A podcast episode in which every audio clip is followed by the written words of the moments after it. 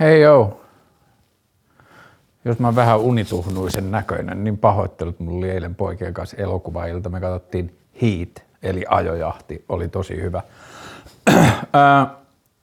Kysymyksiä tuli tosi paljon, mutta – koska mä oon viettänyt nyt omaa henkilökohtaista aikaa niin valokuvauksen kanssa niin paljon. Ja sitten tonne keskusteluohjelman Discord-serverille oli tullut tosi hyvä keskustelun avaus ja kysymys litania liittyen valokuvaukseen, niin sitten kun mä luin ne kysymykset, niin sitten mä olin, että haa, mä kyllä itsekin haluan, että mulla on jotkut vastaukset näihin kysymyksiin ja sitten mä aloin kirjoittaa niitä ja sitten mä ajattelin, että, aa, että mä voin tehdä tämän vlogiin. Nyt mä teen val- vlogiin. Ää, Käyttäjä Leimo on laittanut Discordiin näin. Mun mielestä olisi kiva jutella netissä valokuvauksesta enemmänkin. Tässä pieni gallup niille, jotka haluaa kautta jaksaa vastata. Kysymys yksi, miksi valokuvaat? Ää, teknisesti miksi mä valokuvaan, niin se syy on varmaan graafinen suunnittelu ja skeittaus tai skeittaus on liittynyt graafiseen suunnitteluun, graafinen suunnittelu on liittynyt valokuvaukseen tavoille, jota mä en tiedä vielä skeittauksen kautta. Ja mä en ole koskaan edes oikein valokuvannut skeittausta, mutta skeittauksen ja skeittilehtien ja graafisten, graafisen suunnittelun kautta tuli vaan semmoinen kiinnostus estetiikkaan ja valokuvan estetiikkaan ja siihen tapaan, miten valokuva pysäyttää ja tallentaa maailmaa. Ja sitten isoa roolia on näytellyt myös National Geographic, National Geographic-lehdet, joskus Ysärillä, jota meidän kotiin tilattiin ja niissä oli niin, ja sitten meille ostettiin myös vanhoja lehtiä jostain kirppiksiltä tai jostain, niin niissä oli niin superhienoa valokuvausta, että se jätti jotenkin jälkensä. Niin se on niin teknisesti, miksi mä oon päätynyt valokuvaamaan. Mutta miksi mä valokuvaan edelleen, mm, mä oon vähän niin kuin vitsa, tai en mä tiedä onko se edes vitsi, ei se ehkä oo.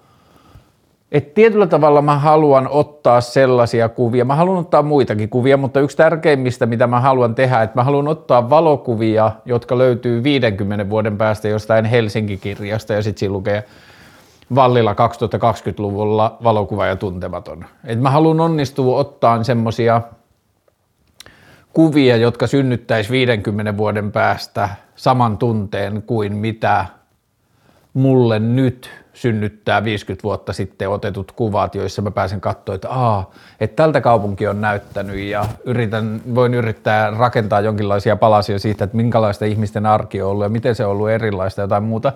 Niin se on niin kuin historiallinen dokumentaatio on yksi iso syy, miksi mä valokuvaan. Ää, tarinankerronta on yksi iso syy, se on myös syy, miksi mä teen tätä vlogia ja se on se syy, miksi mä ed- harjoittelen editointia ja se on se syy, miksi mä oon tehnyt podcasteja aikaisemmin ja miksi mä oon ollut lehdessä töissä ja mitä ikinä, että mulla on ollut kuitenkin aina semmoinen syvä kiinnostus osallistua tarinoiden kertomiseen. Ja sitten nyt mulla on ehkä semmoinen ajatus, että jos mä pidän kameraa mukana, niin sitten mä saatan tulla tallentaneeksi jonkinlaista tarinaa jostakin ja sitten se voi niinku jälkeenpäin – ruveta kehittymään tai mitä ikinä, mutta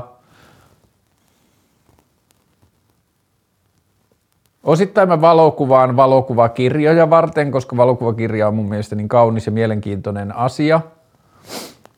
siihen on vaikuttanut Alex Sott tosi paljon ja mä en ole vielä edes lukenut tätä, koska mä sain tän eilen vai toissapäivänä, mutta Alex Sothin uusi kirja Pound of Pictures, A Pound of Pictures – niin Alex Sothilla, eli Alec, a l e c s o t h.com, niin sillä on tosi hyvä verkkosivu, jossa on sen tätä uusinta ja aikaisempia duuneja, niistä saa tosi hyvän käsityksen semmoisesta tietynlaista dokumentaarisen valokuvauksen suuntauksesta, joka mua kiinnostaa ja kiehtoo tosi paljon. Ja vaikka mä kuvaan pienelle filmille ja iso osa niistä ihmisistä, ketä mä ihailen valokuvauksessa, kuvaa keskikokoiselle tai laakafilmille, niin mä opin niiltä tai mä jotenkin yritän sisäistää niiltä semmoista kykyä, ihailemiltani valokuvaajilta kykyä pysähtyä yksityiskohtien ääreen ja nähdä siinä niin kuin tarinaa tai kiinnostavuutta niinkin paljon, että esimerkiksi kun Alex Sot kuvaa semmoiselle 8 kertaa 10 tuuman negalle, joka on niin kuin näin iso nega, niin se kameran pystyttäminen ja se kuva ottaminen vie vääjäämättä joku 15, 20, 30 minuuttia, niin jokainen kuva, mitä se ottaa sillä kameralla, niin siinä on niin kuin nähty se sen vaivan arvoiseksi, että mä pysähdyn ja rakennan jalustan ja pystytän kameran ja otan kuvan tästä yksityiskohdasta ja on niin kuin pystytty näkemään, että tässä on niin kuin se tarina piilossa, että se vaan pitää pysäyttää, niin se on musta superkiehtovaa ja mä haluan oppia siinä paremmaksi. Sitten lisäksi mä varmaan valokuvaan myös siksi, että se vähän, mitä mä kuljen tuolla niin kuin erämaissa ja jotenkin kaupunkiympäristöä ehkä kiinnostavimmissakin ympäristöissä usein ja minne mä haluan mennä ja vuoret ja kaikki tällainen, niin ehkä se osasyy on, että mä yritän tallentaa niitä sellaisella tavalla, että ne kutsuisi jotain muuta luokseen, että musta ihmisten olisi tai tekee hyvää olla sellaisissa ympäristöissä ja sitten mä yritän omilla valokuvillani jotenkin niin kuin auttaa sitä ympäristöä kutsumaan ihmisiä luokseen. Öö, millaisia asioita valokuvaat ja miten sun kuvat käytännössä syntyy? Mä yritän, käy, ö, tota, asi, mä yritän valokuvata asioita, jotka kiinnittää mun huomion. Et se on mulle se ajatus ja se liittyy oikeastaan siihen, miten ne kuvat käytännössä syntyy, että mä pyrin pitämään mahdollisimman ison osan ajasta niin jonkun valokuvallisen tallentamisvälineen käsieni ulottuvilla, ulottuvilla, että yleensä kun mä lähden ovesta, niin mulla on joko toi mun pokkari tai sitten mulla on mun filmijärkkäri tai joskus harvoin mun digijärkkäri. Ja mä yritän, se koko ajatus alusta asti on ollut se, että kun mä vuosia, mä valokuvasin filmille 2000-luvun puolella, sitten mä myin kameroita joskus 2010-luvun tienoilla. Ja niiden vuosien aikana, kun mulla ei ollut filmikameroita, niin mä kaipasin sitä, että jos mä näin kauniin valon tai kolaroidun auton tai mitä ikinä mä näinkään, joka kiinnosti mua, niin sitten mua harmitti, että mä en voinut tallentaa siitä kuvaa. Ja sitten jossain vaiheessa mä vaan päätin, että mä haluan, että mulla on kamera mukana, että mun ei tarvi harmitella, että tosta olisi saanut siistin kuvan.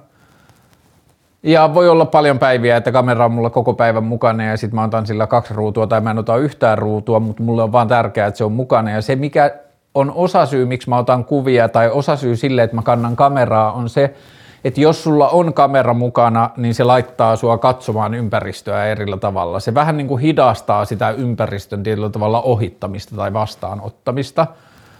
Ja mun pää pyörii enemmän ja mä niin kuin katon ympärilleni enemmän ja jotenkin tuntuu, että pelkkä kameran mukana kantaminen hidastaa mun jotenkin maailman sisäistämistä ja mä pidän siitä tosi paljon ja se auttaa ja pakottaa mua jotenkin pysähtymään asioiden ääreen enemmän. Mutta miten mun kuvat käytännössä syntyy, niin yleensä siitä hetkestä, kun mä näen jotain kuvattavaa ja siihen hetkeen, että se kuva on otettu, niin siinä on niinku alle 15 sekuntia ja mä yritän pitää mun kamerat koko ajan sillä tavalla, no mun järkkäri on täys manuaali, niin mä yritän pitää sitä jollakin tavalla suunnilleen valotusaikaa valmiina siihen ympäristöön, missä mä oon. Ja mä opettelen koko ajan paremmaksi ja paremmaksi siinä, että mä osaan ottaa kuvan mahdollisimman nopeasti sen jälkeen, kun mä oon nähnyt sen kuvan jossain. Öö, onko sulla jokin tietty estetiikka, jota kuvissasi tavoittelet? Mm, on, mutta sitä on ehkä vähän hankala selittää. Mä voisin vähän näyttää sitä noiden valokuvakirjojen kautta, mutta sitten mulla pitäisi olla toinen kamera tai sitten ihmisen pitäisi olla täällä, että mä voisin esitellä sitä mun estetiikka-asiaa, mutta se perustuu aika paljon siihen semmoisen dokumentaarisen valokuvaan. Mä aika puritaani tiettyjen asioiden ja kuvan käsittelyyn liittyviä juttuja ja mui, kanssa ja muuta, mutta kyllä varmaan eniten ehkä. Mm, on sellaisia kuvia, jotka mä haluan, että ne tulee just silleen ulos, kun mä näen ne ottaessa, että hei, että mä haluan ottaa tästä tämmöisen rauhallisen kuvan ja mä vähän nyt mittailen ja test, niin kuin tietyllä tavalla rakennan sitä kuvaa, että mä haluan tallentaa nyt tämän jonkun majan tällä tavalla. Mutta sitten on paljon estetiikkaa, jota mä tavoittelen, on sellainen, että mä en pysty suunnittelemaan sitä, että mä haluan valokuvia, jotka vaan – valo osuu linssiin tietyllä tavalla tai joku sumu tai usva tai mikä tahansa tai jotain, mitä mä en osaa ennakoida ja sitten kun se kuva tulee ulos, niin joku valo särkyy jostain läpi ja tulee joku flare tai mitä ikinä, niin on paljon semmoisia kuvia, joita, joista mä pidän, jotka on niin kuin jollakin tavalla vahinkoja tai ei täysin mun hallinnassa, ei just sellaisia, mitä mä oon ajatellut, mitä niistä tulee. Ää, mistä saat inspiraatiota tai onko sulla esikuvia? Ää, Mä saan inspiraatiota pääasiassa valokuvakirjoista ja on mulla esikuvia tosi paljon. Tämä Alex Sot on mulle tosi tärkeä, Robert Frank on mulle tosi tärkeä. semmoinen kuin Roe Etheridge, äh, Michael Smelling, ähm, Jason Nosito, ähm, Sally Mann, Mitch Epstein. Mitä mä voisin sanoa? Hmm, ehkä niitä on liikaa, että se niinku tekisi mitenkään järkeä. Joo. Mulla on paljon valokuvallisia esikuvia ja sitten on tietyllä tavalla on genreistisiä asioita, jotka on esikuvallisia mulle. Mm, mitä välineet merkitsevät sinulle? Öö, kaikki mun kamerat sattuu olemaan tosi kauniita esineitä, tai mä en usko, että se on sattumaan, se on osa sitä, miksi ne kiehtoo mua, vähän niin kuin joku mekaaninen kello voisi kiehtoa mua, että mua kiehtoo ne silleen niin kuin suunnite, niin kuin insinööriasiana. Öö, ja tuommoinen mekaaninen järjestelmäkamerahan on vähän niin kuin mekaaninen kello tai että siinä on tehty tosi jotenkin tarkka ja monimutkainen ja hallittava kokonaisuus vain mekaanisilla osilla ilman tietokoneita ja ilman sähköä ja niin edelleen. Se on musta tosi kiehtovaa. Öö,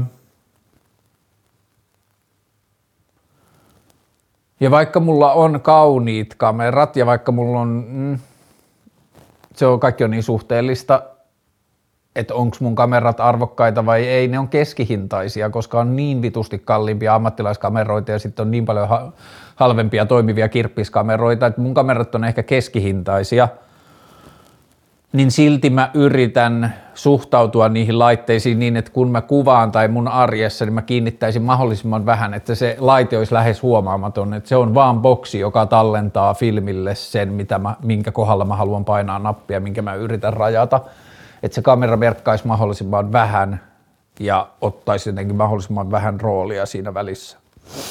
Ää, sitten viimeinen kysymys liittyen valokuvaukseen tässä Discord-kysymyspatterissa. Toivotko kehittyväsi valokuvaajana ja jos, niin miten ja mitkä on sun metodit siihen? Totta kai toivon.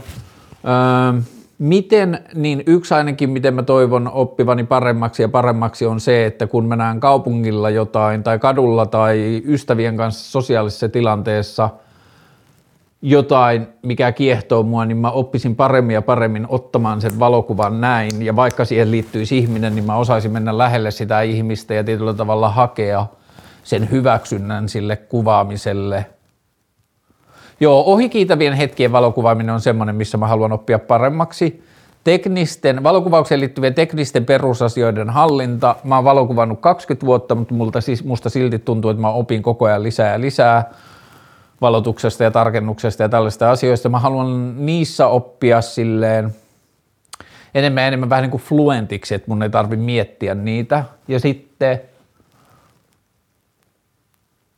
on sellainen asia, mitä mä haluan oppia, on semmoinen, se luultavasti sitten tapahtuu enemmän myöhemmin keskikoon filmille tai jotain, mutta on semmoiset niin rauhalliset, hitaasti rakennetut muotokuvat tai asetelmat tai maisemakuvat, jossa mä niin kuin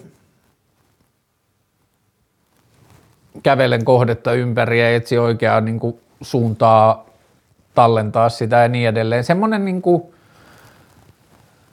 vähän niin kuin ehkä taidemaalausmaisempi lähestyminen valokuvan tekemiseen. Semmoinen niin kuin, et suurin osa kuvista, joita mä oon tällä hetkellä ottanut, joita mä, joista mä pidän, on niin kuin snapshotteja kirjaimellisesti hetkessä vaan napattu nopeasti jotain, mitä mä näen. Mä pidän niistä kuvista ja mä haluan oppia niin kuin toisen kielen siihen rinnalle, jossa se kuva syntyy sellaiseksi, jonkalaisena mä sen etukäteen suunnittelen. Niin sellaisessa mä haluan kehittyä, mutta miten mä meinaan kehittyä tai mitä se kysymys olikaan – jos toivot kehittyväsi valokuvan, niin miten ja mitkä on sun metodit siihen, niin ei, tällä hetkellä mun päämetodi on vaan ottaa vitusti kuvia. Pitää mahdollisimman paljon kameraa mukana ja vaan niin kuin kasvattaa ruutu niin kuin snap countia, että ottaa vaan paljon kuvia ja sitten pikkuhiljaa kehittyä johonkin suuntaan. Ja, mm, mä en haluaisi ottaa turhaan kuvia, mutta samaan aikaan mulla on semmoinen olo, että mun ei tarvitse tietää just nyt, minkä takia mä otan sen kuvan. Että mä toivon, että mulla säilyy semmoinen kiinnostus jälkeenpäin niitä kuvia kohtaan ja sitten mä voin löytää niiden välille yhteyksiä ja sitten mä voin löytää sarjallisuuksia ja sitten mä voin löytää kuvapareja ja jotain muuta. Tai mä voin joskus löytää kuvia, jotka ilahduttaa mun ystävien, tuttavien tai muiden ihmisten koteja tai ne vois niinku kuvitella niitä sisustustaulumaisina esineinä. Hmm. On paljon taidevalokuvaajia ja taidevalokuvausta, jota mä ihailen –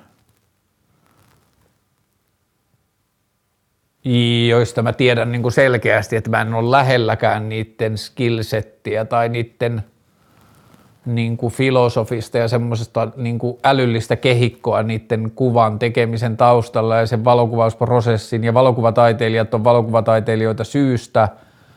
Ja valokuvataidetta opiskelleet ihmiset tietää syystä paljon asioita, joita mä en ymmärrä ja niin edelleen ja pystyy ottamaan kuvia, joihin mä en pysty – mutta sitten samaan aikaan valokuvaa mulla on niin henkilökohtainen ja rakkaudellinen suhde, että mä en jotenkin suostu siihen, että sitä määritetään ulkopuolelta tai se ei olisi yhtä arvokasta kuin joku muu tapa tehdä valokuvia, koska joku muu on käyttänyt siihen enemmän aikaa tai jotain muuta. Mä en ole opiskellut valokuvausta muuta kuin graafisen suunnittelun opintojen yhteydessä taideteollisessa korkeakoulussa, mutta mä oon viimeisen 20 vuoden aikana viettänyt niin vitusti aikaa valokuvauksen kanssa ja opiskellut sitä omatoimisesti ja penkonut valokuvia ja niin edelleen.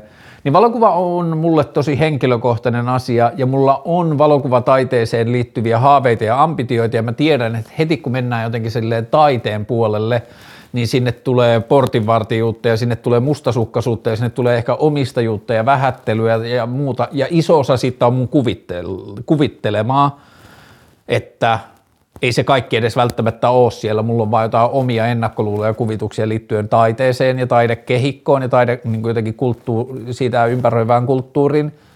Mutta joka tapauksessa niin paljon kuin ne on kuvitteltuja tai todellisia, niin mä yritän kuitenkin suojella mun valokuvausta sillä tavalla, että mä en anna sen niin kuin tietyllä tavalla kulttuurin tai sen kehikon jotenkin –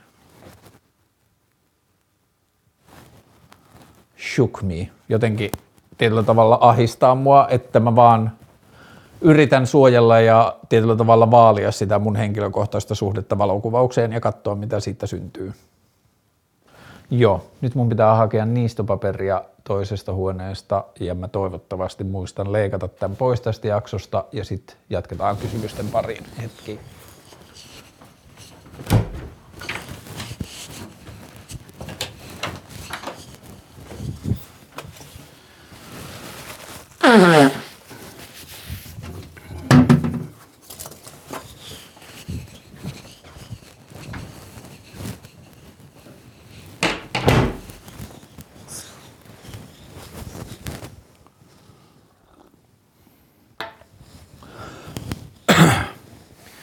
Ja ennen kuin mennään ihan täysin muihin aiheisiin, niin sitten mä haluan sanoa vielä yhden tyypin, joka on inspiroinut mua valokuvauksessa. Mä löysin sen eilen ja se on suomalainen jäbä. Ja mä en tiennyt siitä mitään ja silloin Instagramissa ihan tosi vähän kuvia ja sillä on tullut valokuvakirja muutama vuosi sitten ja mä en ole nähnyt sitä, joten mä tiedän tosi paljon, vähän siitä ja tietyllä tavalla, jos mä näen sen kirjan, niin voi olla, että mä en tykkääkään. Mutta kaikki kuvat, mistä mä eilen löysin, mitä mä eilen löysin siltä, niin mä olin jotenkin ihan superfiiliksissä ja se jäbän nimi on Heikki Kaski. Sillä ei oikein ollut saittia, mutta sillä oli nyt Instagram. Ja suomalainen taidevalokuvaaja ja ihan jotenkin tosi hyvän näköinen meno ja jotenkin tosi paljon sellaista estetiikkaa, joka, joka on myös tunne ää, jota vastaan mä yritän taistella, että mä kokisin mustasukkaisuutta tai jotenkin kateutta muiden ottamista kuvista. Että mä huomaan, että se on mulla semmoinen monesti semmoinen intuitiivinen reaktio, kun mä näen kauniin kuvan, että fuck, mä en olisi osannut ottaa tota. Tai mä en tietäisi, miten mä ottaisin. Tai, tai että mm, se on usein, mitä mulla tulee, että fuck, mä en olisi osannut rajata tätä tolle. Että jos mä olisin nähnyt ton sama asian, niin mä olisin rajannut sen – niin kuin paljon tyylisemmin tai mä en olisi tajunnut ottaa tota kohtaa mukaan siihen kuvaan ja kaikkea muuta. Ja mä saan tosi paljon fiiliksiä siitä, koska se kertoo mulle aina sen, että haa, että ei ole kahta samanlaista valokuvaa, ei ole kahta samanlaista valokuvaajaa, että me kaikki nähdään asiat eri tavalla. Ja jossakin toisessa tilanteessa taas mun luontainen tapa lähestyä sitä tai mun luontainen tapa tallentaa voisi synnyttää mielenkiintoisemman kuvan kuin juuri sen kuvaajan. Että jos se sama kuvaaja, kenen kuvaa mä juuri ihailin, niin jos se kuvaisi jotain semmoista ympäristöä, jota mä kuvaisin, niin se saattaisi ottaa sitten tylsemmän tai huonomman tai jotain muuta kuvan. Että se on niinku semmoista valikoitua tietyllä tavalla itsensä dissaamista, että valitsee jotenkin sen näkökulman, että jos näkee jonkun kuvan, että mä en olisi osannut ottaa tuota fuck, mä oon, niin kuin, että tää on ihan turhaa tämä mun koko valokuva touhuilu ja jotain muuta. Mutta joo, sen Heikki Kasken kuvat oli jotenkin, oli niissä paljon sitä, että fuck mä en olisi osannut ottaa tota, mutta niissä oli tosi paljon inspiroivaa. Niissä oli niin kuin tosi semmoinen meininki, joka jotenkin kupli mun valokuvausajatuksessa. Mutta okei, kysymyksiä tuli tosi paljon, niin ruvetaan kattee, kahtelee. Vanheneminen ja elämän mitaan rajallisuuden tajuaminen. Ää, mä muistan, kun mä täytin 35, eli viisi vuotta sitten, niin silloin mä jotenkin ennen sitä obsessoitua, vähän vahva sana, mutta että mä jotenkin fiksauduin siihen ajatukseen, että hmm, et ehkä mä elän 70 vuotta, että 70 vuotta on semmoinen niin kuin aika hyvä low estimate, low average, mitä ihminen voisi elää, niin sitten mä ajattelin, että okei, että nyt mä oon elänyt 35, eli puolet, että kaikki tästä eteenpäin on vähän niin kuin kotiin päin. Ja mä en tiedä, siis mä voin hyvin elää 83-vuotiaaksi tai mä voin elää 40, 39-vuotiaaksi, mutta jotenkin se semmoinen niin kuin 70 oli semmoinen niin rento verrattain todennäköinen ajatus ja sitten mä jotenkin yritin sisäistää sitä, että, hmm, että ehkä tää se, niin kuin tästä eteenpäin se on silleen kotiin päin menemistä, ikuiseen kotiin päin menemistä. Niin silloin musta tuntuu, että mä käsittelin jotenkin tosi paljon vanhenemista ja elämän rajallisuutta, ja voi olla, että se ei ole vielä iskenyt, että se iskee sitten joskus viisikymppisenä tai jotain muuta, mutta että mulla ei ole kyllä tullut semmoista niin kuin ahdistusta siihen liittyen – joskus samoihin aikoihin silloin 35 hujakoilla mä tajusin myös sen, että jos mä kuolisin nyt, niin olisi valheellista sanoa, että mä kuolin liian nuorena, koska musta tuntuu, että mä oon saanut jo kokea tosi tosi hyvän ja monipuolisen elämän ja mä oon saanut kokea hirveästi erilaisia asioita ja nähdä, tavata ihmisiä ja saanut jonkunlaisen semmoisen niin maistiaisen siitä, että mistä elämässä on kysymys, niin sit musta tuntuu, että mä oon tietyllä tavalla räkännyt jotain asioita siihen, että jokainen päivä on jonkunlainen niin bonus. Että mä oon saanut jo tarpeeksi tai enemmän kuin mitä mä olisin ansainnut, niin sitten jokainen päivä on vähän niin kuin bonus, niin sitten se on helpottanut tosi paljon sitä ajatusta mistä elämän rajallisuudesta tai kuoleman lähestymisen ahdistavuudesta, että ei se niin kuin, tuntuu luonnollisesti vääjäämättömältä, mutta ei ehkä ahdistavalta. Ja mm, elämän rajallisuuteen on liittynyt silloin ne kirjat, mistä mä oon puhunut usein, eli se Sapiens ja Short History of Nearly Everything ja sitten se Why Does the World, is, world Exist, Why There is Something Rather Than Nothing, niin niiden kirjojen lukeminen jotenkin musta tuntuu, että jollakin tavalla näytti mulle paikkani ja aikani, että mä tajusin jotenkin, että kuinka lyhyt tämä ihmiselämä on tässä niin kuin kokonaishässäkässä, että sille ei ole juuri väliä, että kestääkö se ihmiselämä 14 tai 40 tai 84 vuotta, että joka, joka niin kuin, että jos ihmiselämän vaan kerkeää tajuta, niin sitten mä ajattelen, että siitä on tullut niin kuin tärkeimpiä osia, koetuksia, sen jälkeen tulee ihan vitusti bonusasioita. Ää, onnellisuuden lähteet, lainausmerkkejä, ei suluissa nyt kysymysmerkki, eli mm, joo. Ähm, mulla nyt vaan yleisesti on elämässä asiat tosi hyvin. Ja voi olla, että tässä puhuu niin kuin silleen rahat, traumatisoitunut ihminen, että kun oli varattomuutta tarpeeksi pitkä aika ja just nyt kun ei ole rahattomuutta, niin sitten se traumatisoitunut mieli sanoo, että nyt kaikki on hyvin, kun rahaongelmia ei enää ole tai just nyt, tai rahassa on joku semmoinen balanssi. Mutta kyllä musta tuntuu, että se on niinku muillakin elämän osa-alueilla. Et mä oon nyt tosi hyvässä tilanteessa, että mulla on riittävä fyysinen kunto, ähm, mun mieli ja keho toimii riittävällä tavalla, mun lapset on inspiroivia ja upeita ja niin kuin jotenkin oma äänisiä, mulla on rakkautta elämässä, mulla on öö,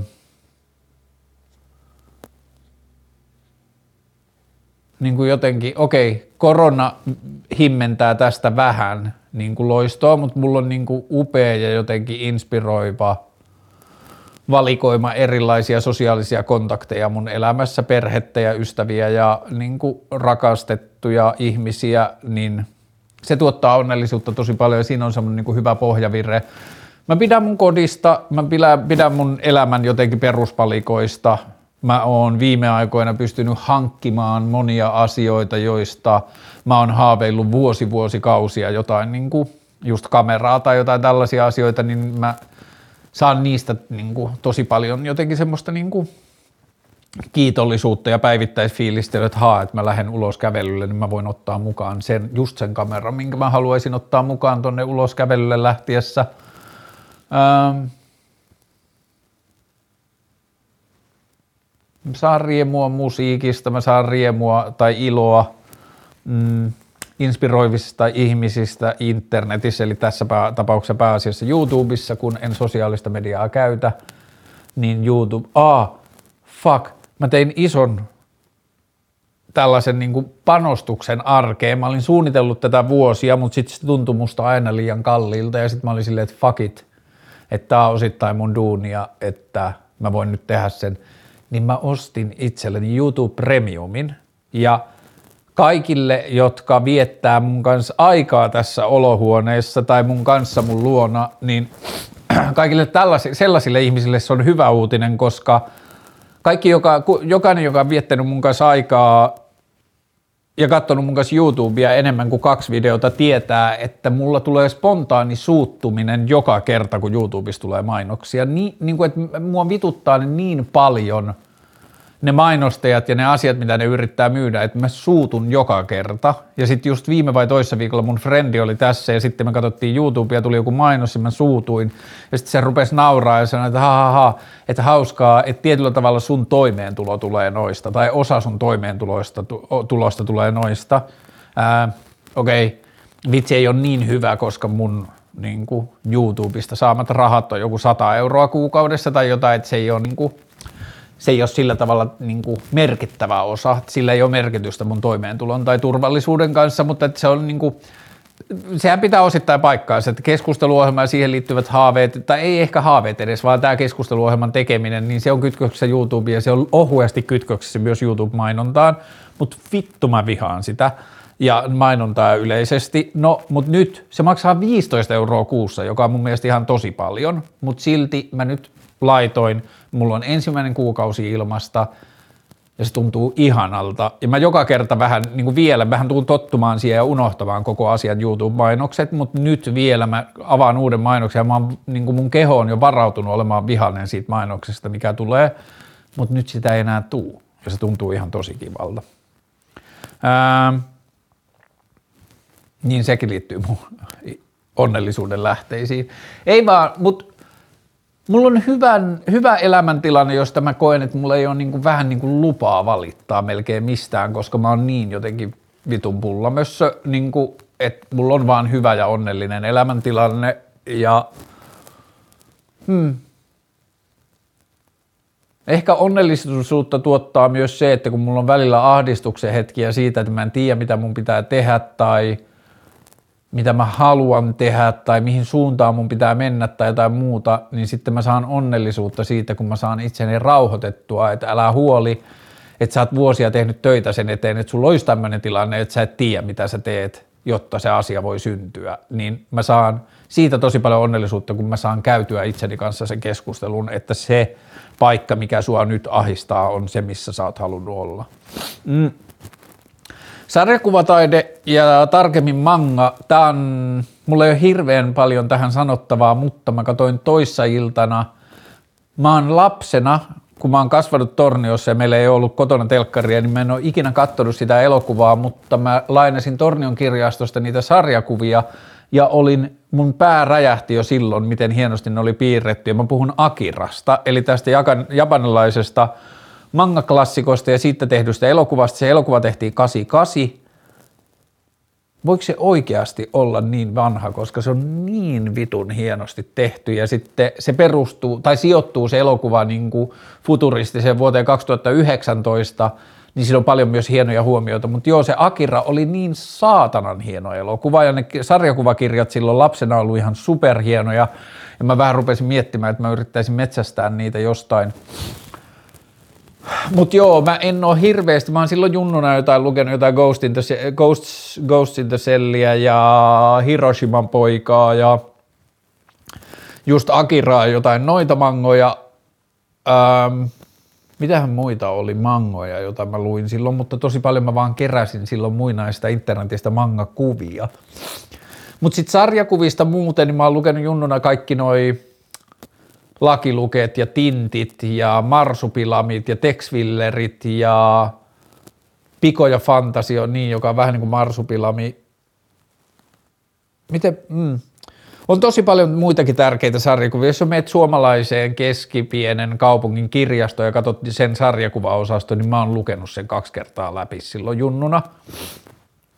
Ja sarjakuvat on näytellyt mulle tosi isoa roolia silloin, mutta siinä ei oikeastaan ollut – japanilaista sarjakuvaa, eikä siinä ole oikeastaan ollut, mä en ole ikinä mennyt niin supersankarimeininkiin, että Mustanaamio ja Tartsan oli varmaan lähimpänä niin kuin supersankareita, mitä mä silloin katoin, mutta mä en ikinä mennyt niin kuin Marvel ja DC ja tuohon niin Amerikka-meininkiin. Että se oli pääasiassa eurooppalaista sarjakuvaa, mitä mä oon silloin kattonut. Ää, Parhaat radiokanavat ja radio-ohjelmat, mm, mä en kuuntele tai kuluta oikeastaan radiota. Mä en aja autolla eikä mulla ole oikein mitään muutakaan paikkaa, missä mä kuuntelisin radiota. Hmm, joo, ra- radio ei kuulu mun sillä tavalla niin kuin mediapalettiin. Mitä asioita romantisoit? Kauan pitää mennä, että päästään romantisoimaan korona-aikaa. Öö, mä varmaan romantisoin jotain 90-luvun skeittikulttuuria. Öö, mä romantisoin jotain 90-luvun lopun ja 2000-luvun alun graafisen suunnittelun kulttuuria ja valokuvauksen ympärillä ollutta kulttuuria. Mitäs muuta mä romantisoisin? Varmaan jotain ysän räppiä myös ja silloin joskus 90-luvun lopussa nähtyjä ensimmäisiä musiikkivideoita. Hmm, mä en tiedä, mulla on vähän semmoinen fiilis tästä koronasta ja sen romantisoinnista, että me eletään niin jotenkin hyperintensiivistä aikaa, että me ollaan niin jotenkin kiimassa ja innoissaan sosiaalisesta mediasta ja semmoista niin reaaliaikaisesta dokumentaatiosta ja analyysistä, jota varmaan mun tämä keskusteluohjelmakin osittain edustaa – mutta voisiko olla niin, että me melkein opitaan tai opetellaan romantisoimaan asioita reaaliaikaisesti tai meidän se niin kuin luuppi lyhenee. Mutta joo, tämä korona-aika on kyllä ihmeellinen, kun tätä on mennyt jo kohta kaksi vuotta. Joo, kyllä mä luulen, että tähän tulee uusia näkökulmia ja romantisointia tai niin kuin jotain terapointia, niin joskus parin vuoden, muutaman vuoden päästä. Mm, en, mehän ei tiedetä edes milloin tämä loppuu, mutta joo, en kyllä osaa sanoa milloin me osataan romantisoida koronaa, mutta että se on kiinnostavaa musta, miten se tehdään. Ää, teetkö ruokaa suhderuokaan? Mä teen vähemmän ruokaa kuin mä, en mä voi sanoa haluaisin, koska ei mikään estä mua tekemästä ruokaa. Mä teen vähemmän ruokaa kuin mä mä jaksan tehdä vähemmän ruokaa kuin mä haluaisin, sanotaan niin. Mä tein viime viikolla lohikeittoa ja siitä tuli ihan tosi hyvää ja mulla on vähän semmoinen tapa, että kun mä alan tekemään ruokaa, niin sitten mä menen vähän semmoiseen niin ruoanlaittomoodiin ja sitten siitä tulee semmoista niin kuin keittiön rakastelua, että mä niin kuin jotenkin menen sitten siihen fiilistelyyn ja teen jotenkin silleen aika ajan kanssa asioita, mutta – ehkä mun suhde ruokaan on tällä hetkellä vähän jotenkin sille kokenut inflaation tai että kun on tämä volttikulttuuri on ollut rahaa ja on, tekee töistä, hi, niin kuin kotoa, töi, kotoa tekee himasta töitä Ja sitten aikaisemmissa niin työpaikkaelämän vaiheissa tai että on ollut työympäristö, työyhteisö tai toimisto, niin on tottunut siihen, että joka päivä käydään lounalla ja se on niin osa työn tekemisen kuluja. Niin sitten kun tekee himasta duunia ja sitten saa vaikka paljon aikaiseksi, niin saa perusteltua itselleen sitten, että vaikka volttaa ruokaa. Ja sitten mm, on vähän silleen kermaperseet, asuu Helsingin keskustassa ja on mahdollisuus pääsy niin kuin helposti kävelemällä hyviin ravintoloihin ja hyville lounaille, mutta myös sitten voi tilata kotiin, niin sitten on ehkä vähän kokenut sellaista inflaatiota, että kaikki ruoka on jotenkin niin kuin aika tosi hyvää, niin sitten se niin kuin vähän silleen sets down. Sitten mä syön eineksiä välillä liikaa ja tuun tosi onnelliseksi aina kun jaksan tehdä ruokaa itselleni ja muille ja teen sitä liian vähän ja hmm, välillä kyllä suhtaudun riik- äh, ruokaan liikaa semmoisena vaan energianlähteenä, mutta joo, ruoka parhaimmillaan on tosi hyvää. Sitten tästä oli tullut vastaavan kaltainen kysymys myös Instagramiin ja vähän eri näkökulmasta, mutta liittyen samaan aiheeseen. Miten koet yksilön vastuun tupakoinnista aiheutuvista terveydenhuoltokuluista? Yksi keuhkosyöpä, COPD, JNE, joiden hoito maksetaan verorahoille ja johtuu pääosin tupakoinnista kaksi. Ah niin just, että tämä on yksi kysymys, joka on vaan kahdessa osassa. Okei. Okay. Eli miten koet yksilön vastuun tupakoinnista aiheutuvista terveydenhuoltokuluista, keuhkosyöpä, COPD, JNE, joiden hoito maksetaan verorahoille ja johtuu pääosin tupakoinnista? Mä en tiedä mikä on COPD, mutta mun suhde tupakoinnin aiheuttamiin kuluihin on se, että ne pitäisi onnistua mahdollisimman hyvin leipoa siihen tupakan hintaan, että tupakointi on niin kallista – että se maksaa siitä aiheut, niin kuin yhteiskunnalle aiheutuvat hoitokulut. Öö, ihmisistähän koituu hoitokuluja yhteiskunnalle, poltti ne tupakkaa tai ei, että se on niin kuin monimutkainen, mutta ei mahdoton laskuprosessi, niin kuin tap, laskutoimitus, joka pitää selvittää, että mitä se tupakoinnin hinta yhteiskunnalle on. Mutta joo, mun mielestä se ehdottomasti pitäisi olla siinä tupakoinnin hinnassa ja niin kuin tupakkaverossa, että siitä syntyy jatkokysymys sitten, että miten sitten sokerin ja rasvan ja mm, alkoholin ja minkä kaikkien muiden niin kuin keholle haitallisten asioiden kulut, että onko meillä rasvassa tai sokerissa – sen aiheuttamat hoitokulut leivattuna sisään. mä sain toisen kysymyksen Instagramiin, että hei, että sä puhut niin kuin jotenkin positiivisesti tai ihailevasti tai jotenkin sallivasti tai jopa kannustavasti tupakoinnista, että mikä on sun suhde niin kuin tupakoinnin ympäristöhaittoihin ja työoloihin ja orjatyöhön ja tietyllä tavalla ihmisten asuinalueiden runnomiseen, niin kuin tupakoinnin kasvatuksen alle ja kaikkea muuta niin kuin tupakoinnin ja tupakko, tupakkakulttuurin ja tupakkamaatalouden niin kuin huonoja vaikutuksia, että mikä on sun suhde näihin, kun sä kerran puhut tupakoinnista jotenkin niin positiivisesti, niin sitten mä vastasin sille, että mun suhde niihin tupakoinnin negatiivisiin vaikutuksiin on sama kuin mun suhde sokerin ja voin ja monien muiden kahvin ja mihin tahansa muihin niin kuin kulutustuotteiden negatiivisiin niin kuin heijastevaikutuksiin, mutta mikä se suhde sitten on, niin se on paljon hankalampi kysymys. Ja en mä tiedä, onko mulla siihen kovin hyvää kysymystä, että länsimainen kulttuuri on päätynyt tekemään tosi paljon asioita, jotka ei ole kestävällä tasolla, koska sitä on tehty niin kuin markkinavoimien ehdoilla ilman kysymystä siitä, että onko se kestävää tai onko se jotenkin vastuullisesti hoidettu. Mä uskon, että on olemassa vastuullisen tupakoinnin muoto, että jos me päästään ravistelemaan sitä ää, niin kuin markkinatalouden jotenkin semmoista ehdotonta kouraa maailmaa ja miten maailma toimii, niin sitten jossain siellä paratiisissa tai siellä niin kuin toisella puolella meillä on muoto tupakoinnista, jossa tupakka maksaa niin paljon, että se sisältää ne niin kuin terveydenhoitokustannukset ja sitä viljellään ja sitä tuotetaan kestävillä tasoilla, niin mä uskon, että semmoinen versio tupakoinnista on olemassa. Mutta joo, tupakointiin liittyvät negatiiviset asiat ja niiden negatiiviset vaikutukset on jotenkin helppo kysymys niin kuin nopeasti ajateltuna, mutta sitten kun sen liittää moniin muihin ihmisen keholle haitallisia asioihin, miten me tehdään, niin kuin vaikka mainitut sokerit ja rasvat ja niin edelleen, niin sitten se meneekin vaikeammaksi ja sitten se tupakointi ei olekaan enää niin jotenkin erityisen tyhmä ja paha asia, koska muut on niin kuin about yhtiä, yhtä tyhmiä. Mistä tietää, haluaako lapsen tai yrittääkö sellaisen saada tässä elämässä? Ää, me kaikki tiedetään jollain tasolla, että maailmassa on liikaa ihmisiä ja me kaikki tiedetään, että kestävä tapa niin kuin olla ihmisinä tässä maa, tällä maapallolla luultavasti on vähän vähemmän ihmisiä kuin mitä nyt on.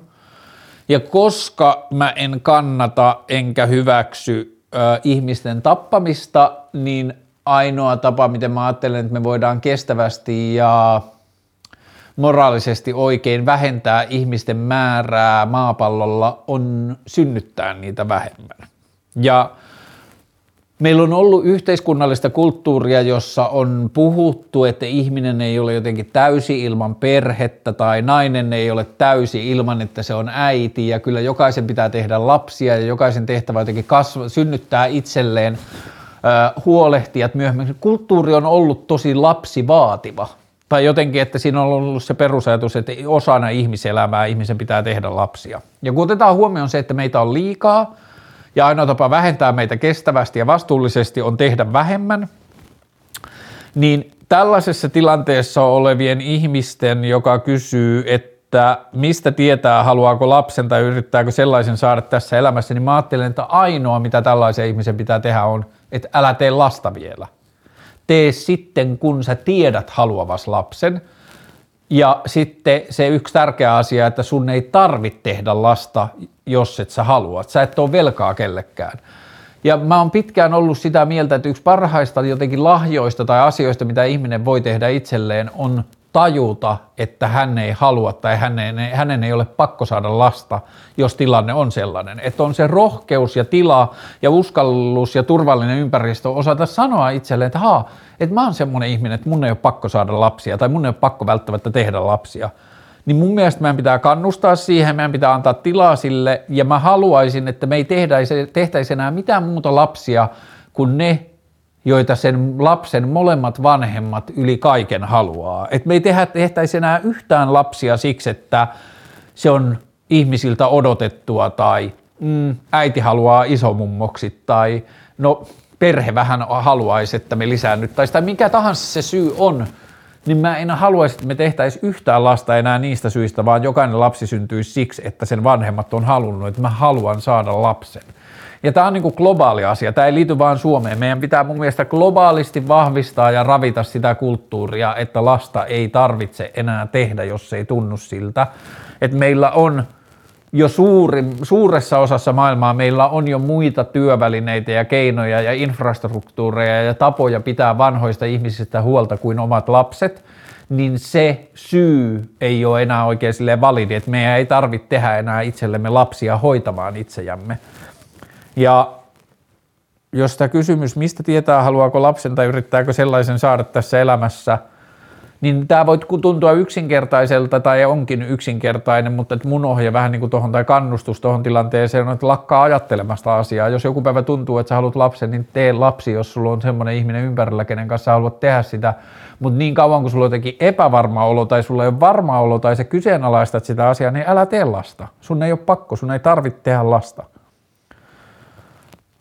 Mistä saada motivaatio työn tekemiseen ja merkityksellisyys yhteiskunnassa? Tämän kun saatana tietäisi, ja ei sillä, mä teen tällä hetkellä töitä, joihin mulla on motivaatioita, joita mä koen merkitykselliseksi, mutta samaan aikaan mä kävin toissa iltana ystäväni kanssa keskustelun liittyen työhön ja työn kulttuuriin, niin sitten mä sanoin, että kyllä musta tuntuu tällä hetkellä, että mun suhde työmaailmaan on niin kuin perinteiseen työelämään, niin musta tuntuu, että mulla on 25 vuotta niin kuin hyviä työvuosia jäljellä, noin, niin musta tuntuu, että mun suhde siihen työn kulttuuriin on mennyt korjaamattomalla tavalla rikki. Että se, ne kokemukset, mitä mulla on viimeisiltä vuosilta toimistossa työstä, työtä tekemisestä tai perinteisessä työn kulttuurin osallistumisesta ja sen tarjoamista, niin kuin kannustimista ja mihin se kannustaa ja mihin se rohkaisee ja mitä se odottaa, niin mä en oo ihan varma, saanko mä enää siitä koskaan kiinni. Että jos puhutaan työstä siitä, että me mennään töihin jollekin muulle tekemään jotain asiaa, niin musta tuntuu, että muutama prosentti nykyisestä työn kulttuurista pystyy tarjoamaan mulle sellaista duunia, joka tuntuisi mulle merkityksettömältä ja joka ei rupeaisi niin kuin vituttamaan ja ahistamaan mua suunnattoman paljon. Ja se liittyy siihen, että musta tuntuu, että sitä vaan mitataan väärillä tavoilla ja sen niin kuin, tavoitteet on jotenkin erit kuin mun. Öö, mulla tuli yksi päivä lause mieleen, joka tuntui, että se selitti maailmaa tosi paljon ja mä kiinnost- kirjoitin sen ylös ja se kiinnostaa mua tosi paljon musta tuntuu, että siinä on paljon pohdittavaa ja sitten voi tehdä asioita ja bla bla bla, mutta että se lause tuntuu tosi järkevältä ja niin kuin ilmestyksen lailla se tuli englanniksi mun mieleen, joka oli, että this is how the world is measured. Että kun me ollaan vihaisia maailmasta ja siitä, miten maailma toimii, niin se liittyy tosi paljon siihen, että tämä, nä, niin kuin, nämä tulokset me saadaan niillä mittareilla, joilla me maailmaa mitataan. Me mitataan tehokkuutta, me mitataan kannattavuutta ja me mitataan tuottoa ja me mitataan säästöjä ja me mitataan monia monia, tai mitä tahansa. Se tapa, millä, millä me maailmaa mitataan, tuotetaan, tuottaa sen maailman, jossa me eletään. Ja – just tällaiset kysymykset, että onko brutton kansantuote oikea tapa niin kuin mitata maata ja sen onnellisuutta ja sen niin kuin jotenkin tilaa, vai voisiko esimerkiksi joku onnellisuuden mittarit olla paremmat ja niin edelleen. Mutta kysymykseen, mistä saada motivaatio työntekemiseen ja merkityksellisyys yhteiskunnassa, niin mistä saada motivaatio työntekemiseen, niin mä oon täysin väärä ihminen vastaamaan siihen. Ainoa mitä mä osaan sanoa, että jos sulla on – niin kuin polte tai halu sisällä, että sä tiedät, että sä oot menossa siitä johonkin muuhun suuntaan, niin sit sä voit ajatella sitä työn tekemistä niin kuin väliaikaisena funktiona. Tai jos sä pystyt irrottamaan, mä tapasin paljon ihmisiä tai mä tiedän paljon ihmisiä, mulla on paljon ystäviä, jotka on pystynyt tai joiden temperamentti mahdollistaa sen, että ne irrottaa itsensä siitä – työn merkityksellisyyskysymyksestä. Että ne ajattelee, että ei mun työn tarvi olla merkityksellistä, mä vaan teen duunia, josta mä saan palkkaa ja sitten mä menen kotiin ja sitten mä teen mun omia asioita. Että työn merkityksellisyys on jotain, joka ei kiinnosta mua tarpeeksi, että mä näkisin sen eteen vaivaa. Ja mulla ei ole mitään moraalista argumenttia tai tarvetta kritisoida ta, niin kuin elää sellaista elämää, että se on niin kuin temperamentti, erilaiset temperamentit kiinnostuu ja kokee arvokkaaksi, erilaiset ihmisluonteet kokee arvokkaaksi erilaiset asiat, ja mulle se, mitä mä teen – niin kuin toimeentuloni eteen tuntuu asialta, johon mulla kohdistuu tosi suuria vaatimuksia, että siinä pitää olla joku järki. Ja sitten jos mä löydän itseni työpaikasta, jossa mä joudun näyttelemään työn tekemistä, koska tämä nyt on vaan se tapa, miten asiakas on tottunut näistä asioista maksamaan ja me ei voida sille mitään, niin sitten mä en vaan nuku. Sitten mua vaan ahistaa liikaa ja mä en voi tehdä sitä työtä sillä tavalla. Julkisten liiallinen palvonta lainausmerkeissä. Mä oon puhunut tästä kyllä aika usein, mutta että se, niin kuin, ja mä mietin sitä edelleen tosi paljon ja mä mietin sitä tosi usein, kuinka haitallista on kulttuuri, jossa me esitetään monarkkeja tai julkisuuden henkilöitä tai urheilijoita tosi usein ja muita niin kuin semmoisena jonain muuna, että ne, ne on jotain muuta kuin me muut jotain toista, niin se on musta tosi haitallista ja se tekee tosi paljon ihmisten itsetunnolle ja se tekee ihmisten maailmankuvalle ja jotenkin oman roolin määrittämiselle hallaa ja se on niin kuin peru ja vuosisatoja vanhalle ajatukselle siitä, että kansa on saatu pidettyä ruodussa, että on kerrottu tarinoita kuninkaista ja niin kuin muista, että ymmärrättekö, että te ette vaan ole samanlaista, että we build different. Ja sitten, että tavallisen kansalaisen pitää ymmärtää, että hänen haaveensa ja hänen mahdollisuutensa maailmassa ei ole sama kuin näiden joidenkin toisten. Ja sitten me puhutaan Einsteineista ja me puhutaan muista asioista jonain semmoisina niin kuin avaruusolioina, kun suurin osa menestyshän on, niin kuin me, tai onnistumisesta on sitä, että se ympäristö muuttuu kannustavaksi ja luovaksi ja niin kuin uskovaksi sille sun, niin kuin, että se ympäristö rupeaa onnist, uskomaan sun onnistumiseen ja kykyyn onnistua, niin sitten ihminen pystyy ihmeellisiin asioihin ja sitten, että jos ihminen on lahjakas, vaikka sanotaan matematiikassa, ja pystyy osoittamaan oman lahjakkuutensa, niin se koko ympäristö siirtyy kannustamaan ja kannattamaan ja tietyllä tavalla rohkaisemaan ja antamaan resursseja ja mahdollisuuksia siihen, niin sen nerona pidetyn ihmisen ja tietyllä tavalla omassa huoneessaan numeroita niin kuin raapustavan käppärän välinen ero saattaa olla vain se mahdollisuus, jonka hän jossain vaiheessa elämässään sai, tai se tsägä, joka alkoi seuraamaan niin kuin asioita. Mutta julkisten liiallinen palvonta Mä en tiedä kuinka paljon enää modernissa kulttuurissa paljon palvotaan julkiksi ja kuinka paljon niistä ollaan vaan sille uteliaan kiinnostuneita, kun on tylsää ja keksitään, että niin kuin mistä, niin kuin mitä juoruja mä voin lukea. Niin mä en tiedä kuinka paljon siinä on enää palvontaa, että ehkä me ollaan tullut vähän niin kuin freshimpään suuntaan, mutta kyllä silti joku seiskapäivää ja niin kuin julkisuuskulttuuri ja TMZ ja kaikki tuolla, niin kyllä se ahistaa, niin kuin, tuntuu haitalliselta. Öö, Olisi kiva kuulla sun taikkiajoista enemmän jossain vlogissa. Mä en tiedä, mitä mä osaisin tällaisen perusteella kertoa mun taidekouluopiskeluajoista tai taideteollinen korkeakoulu.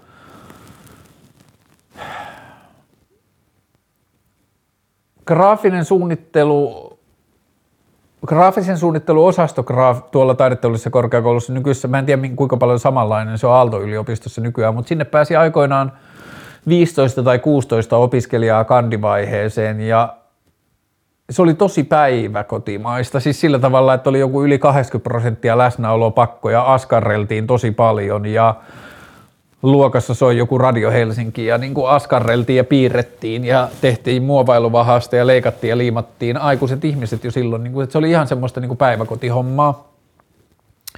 Tosi paljon. Ja se oli tosi siistiä ja se oli niin kuin tosi paljon mulle opiskelutapa, joka sopi. Ja mulla se koulu jäi kesken siksi, että mulle tarjottiin AD-paikkaa le- aikakausilehdessä ja mulle siihen aikaan se oli se, mitä mä luulin, että mä haluan tehdä koko elämäni, että lehti ad oleminen on niin kuin parasta, mitä maailmassa voi olla. Se on yksi parhaista asioista, mitä voi olla, mutta mä vaan tajusin, että mä en ole niin hyvä AD, että mm, mä näin niin paljon parempia ADita, että mun jotenkin itsetunto tai mm, musta tuntuu, että mä oon joissain muissa asioissa parempi kuin mä oon siinä AD-na olemisesta. Että se AD, niin kuin art direction ja graafinen suunnittelu on jotain sellaista, mistä mä tykkään tosi paljon. Ja se on parhaimmillaan parasta, mutta mä en ole vaan siinä kovin hyvä, koska mä en ole kovin visuaalisesti lahjakas. Mä, en ole kov... mä oon surkea piirtämään ja se niin hassulta kuin se kuulostaa, mutta silloin kun tehdään tietokoneella asioita ja tehdään graafista suunnittelua, ja niin kuin elementtejä ja pintoja ja kaikkea muuta, niin sitten se piirtämistaito käy, tai semmoinen tietty esteettisen pinnan tuottamisen kyky tai pinnan tuottamisen kyky ja sen rajoitteet niin käy niin kuin vähän taakaksi. Ja sitten mä näin vaan ympärillä niin paljon parempia ihmisiä, lahjakkaampia ihmisiä, joiden niin kuin skillset oli paremmin sovittautunut siihen, niin sitten mä tajusin, että mun huomio ja uteliaisuus kohdistuu enemmän siihen ongelman ratkaisuun kuin, koska graafinen suunnitteluhan pohjimmiltaan ongelman ratkaisua plus visuaalista pinnan tuotantoa, niin mun fokus ja innostus ja mä ajattelin, että lahjakkuus oli enemmän siinä niin kuin ongelmanratkaisussa ja sitten sitä kohti mä lähdin. Ja sen takia se koulu jäi sitten kesken, mutta joo, mä en ehkä osaa, tiedä mitä mä osaisin kertoa niistä taidekouluajoista. Se oli kaksi vuotta mun elämässä upeita ihmisiä, joista monet on edelleen mun elämässä tavalla tai toisella. Ja ää, mm, en tiedä, ehkä pitää laittaa joskus, tai jos tulee mieleen jotain spesifimpää kysymyksiä niihin liittyen, niin laita kysymyslaatikkoon, niin katsotaan jossain seuraavassa jaksossa.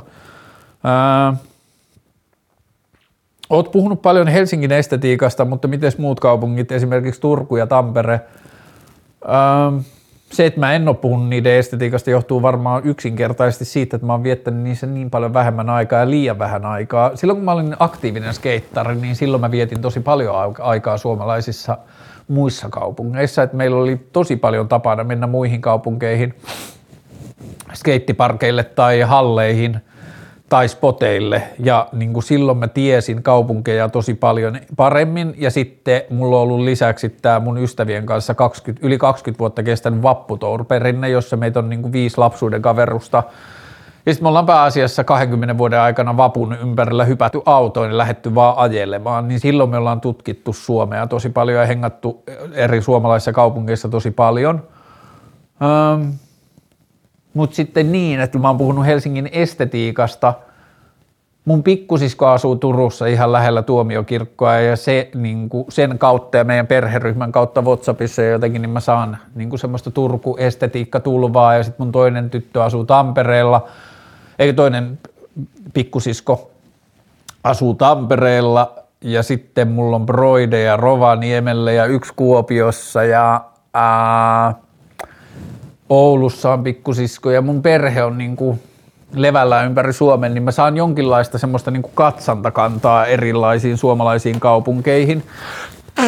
Mutta sitten ehkä ne kaupunkiesteettiset helmet on semmoisia pieniä asioita, että mun mielestä Turun Dynamo on ihan suunnattoman sympaattinen ja niin kuin hieno jotenkin klubi tai yökerho tai mikä se onkaan ja mulla on siis ihan suunnattoman mukavia muistikuvia Tampereen YÖ-talolta ja sieltä, siellä olleista bileistä, mutta niistäkin alkaa olla kyllä tosi paljon aikaa, kun mä oon siellä viimeksi ollut. Mutta sitten on kauniita kaupungin osia ja kaikkea muuta.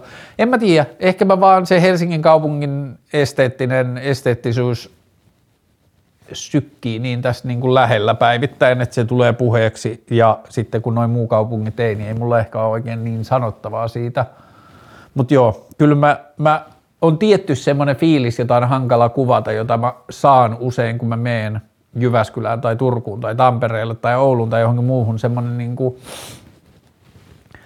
joku voimaannuttava semmoinen juttu sisältä, että ai niin, että on niin paljon maailmaa, jota mä unohdan, että kun mä asun Helsingissä, niin maailmasta tulee jotenkin Helsinki-keskeinen ja jos mä – fiilistelen jotain muita paikkoja, niin se menee kauemmas, se menee isompiin kaupunkeihin tai isompiin vuoristoihin tai autiomaihin tai johonkin muihin.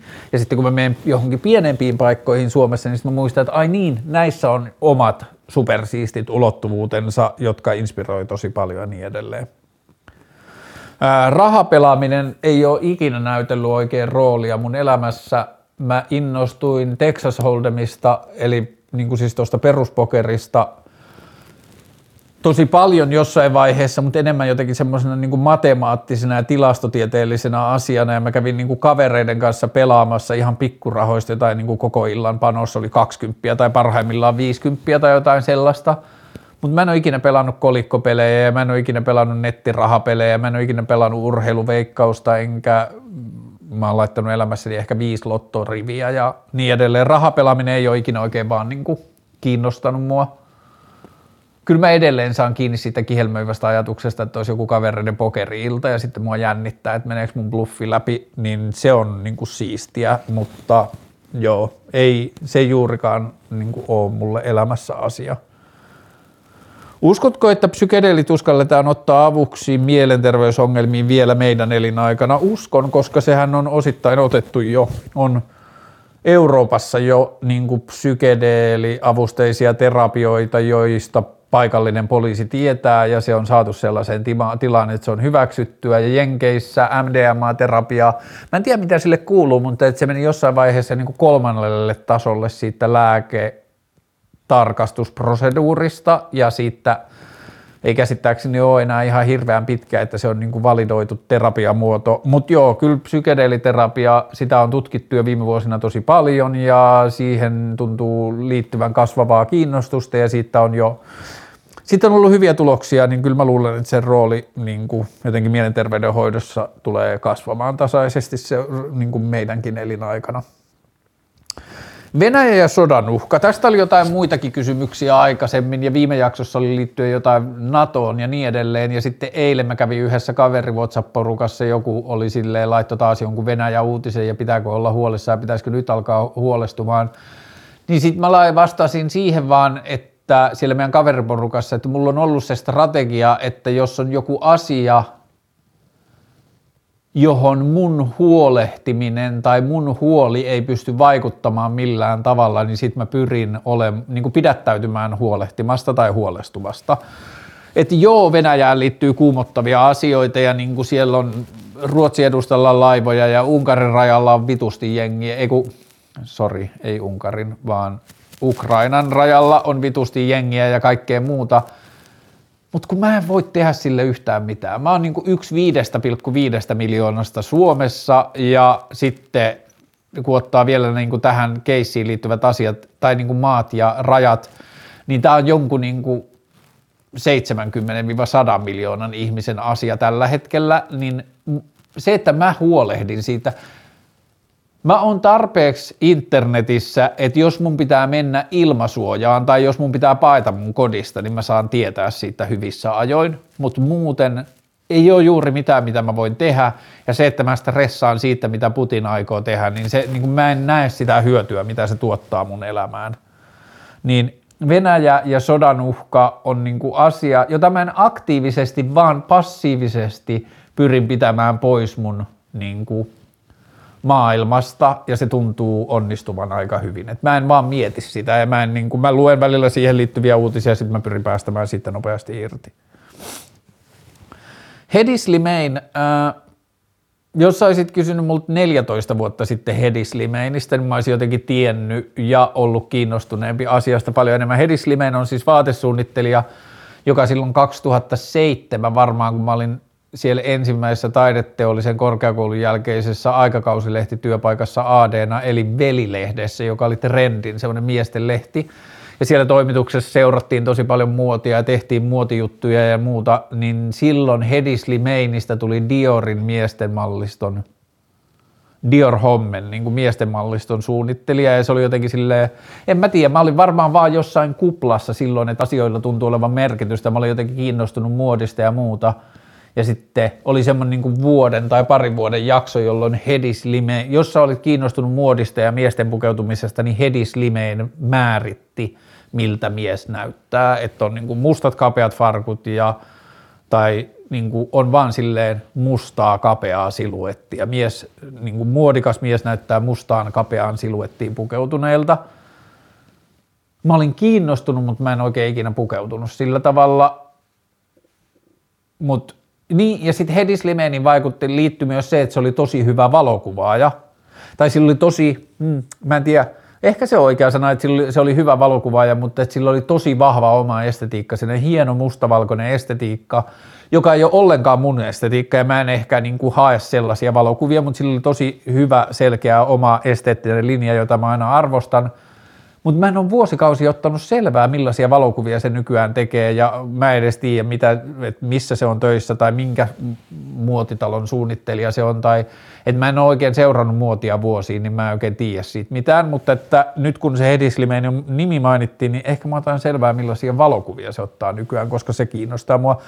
Ja tulee flashback, asia, jonka mä oon unohtanut, oli varmaan hedislimein.com, oli sen semmoinen valokuvablogi, 10-15 vuotta sitten, jota mä luin niin kuin about päivittäin, ja se on niin kuin vaikuttanut varmasti monella tasolla mun johonkin esteettiseen maailmaan. Joo. Nyt kun Hedis Limenin nimi mainitaan, niin mä en ole luultavasti miettinyt sen nimeä, tai sen nimi ei ole käynyt mun tietoisella kovalevyn pinnalla moneen moneen vuoteen, must, mutta musta tuntuu, että se on yksi ihmisistä, joka on mun elämän aikana vaikuttanut mun johonkin esteettisen maailman lukutapaan tosi paljon – Korkeasti kouluttautuminen. Mä tapasin viime viikolla ravintolassa sattumalta ystävääni, joka oli mun kanssa yhtä aikaa taideteollisessa korkeakoulussa. Ja se hankki sieltä kandin, jota mä en hankkinut. Sitten se meni toiseen kouluun ja hankki sieltä toisen kandin. Ja sitten se meni kolmanteen kouluun ja hankki sieltä kolmannen maisterin. Ja nyt se fiilisteli se on mua ehkä viisi vuotta nuorempi ja nyt se fiilisteli, että se lähtisi opiskelemaan lääkäriksi, että se hakisi lääkikseen. Ja sanoi, että joo, että mä olisin joutu 50, kun mä voisin alkaa vaikka psykiatriksi. Niin sitten mä olin tosi fiiliksissä, kun musta tuntuu, että se elämänstrategia tuntuu olevan, että se opiskelee koko elämänsä, niin se oli musta tosi inspiroivaa, että ai niin, että noinkin voi tehdä ja se on mun mielestä ihan validi tapa. Se on vielä ollut semmoinen ihminen, että se on niiden opiskelujensa aikana, se on tehnyt taidetta tai se on niin kuin osallistunut yhteiskunnalliseen toimintaan, se on ollut tekemissä teatteria ja bla bla bla, että se ei ole pelkästään semmoista sisäänpäin hänelle itselle tiedonkeräämistä, joka voisi ajatella, että se olisi pitkässä juoksussa, voisi olla niin kuin yhteisölle hyödytöntä, että joku ihminen vaan opiskelee eikä mitenkään paljon niin kuin tietyllä tavalla palauta oppimiaan asioita tai siitä syntyneitä uusia asioita yhteiskuntaan, mutta tämä mun kaveri on samalla tehnyt asioita, kun se on opiskellut, niin mä en näe siinä niin kuin sitä riskiä. Mutta sitten korkeasti kouluttautuminen, niin mä näen sitten tollaisia versioita, että ihminen hankkii vaan lisää ja lisää tietoa ja se on sen tapa elää elämää, että se ei niin kuin ikinä oikein mene siihen kelaan, että sen pitäisi alkaa tienaamaan, vaan se niin kuin minimiopintotuilla ja jollain keikkaduuneilla niin kuin rahoittaa vaan semmoisen, niin kuin, että mä nyt oon vaan päättänyt hankkia lisää tietoa koko elämäni ja sitten purkaa sitä, niin se on niin kuin toinen asia, joka mulla tulee mieleen korkeasti kouluttautumisesta, mutta sitten on toinen, joka näyttäytyy mulle vähän niin kuin synkempänä tai pessimistisenä, on se ajatus siitä, että korkeasti kouluttautuminen liittyy siihen, että ihminen kokee, että hänen turvatakseen oman paikkansa maailmassa tai ympäröivän maailman odotukset häntä kohtaan, niin hänen pitää kouluttautua korkeasti. Että kun minusta tulee tohtori tai lääkäri tai lakimies tai pankkiiri tai mikä tahansa maisteri tai lisensiaatti tai tohtori tai professori tai mitä tahansa, niin se on jotain, jolla mä todistan ympäristölleni, että mä en ole failure tai mä niinku, niin, mä taistelen epäonnistumisen niin kuin leimaa tai jotain semmoista epäonnistujana olemista vastaan hankkimalla validaation sille, että mä oon niin kuin jotenkin jotain. Ää, Mä uskon, että korkea, tai en mä tiedä uskonko mä vai, vai toivonko mä, mutta mä toivon, että korkeasti kouluttautumisen rooli työn, kulttuurissa ja yhteiskunnan arvostuksessa laskee tulevina vuosikymmeninä, että on tärkeämpää, tärkeämpää on se, mistä ihminen on kiinnostunut ja kuinka utelias ja kuinka penkova ja kuinka kokeileva ja kuinka eteenpäin nojaava se ihminen on, kuin se, että mitä se, opiskellut, mitä se opiskellut tai mitä se tietää historiasta tai mitä se tietää asioista, jotka me jo varmasti tiedetään.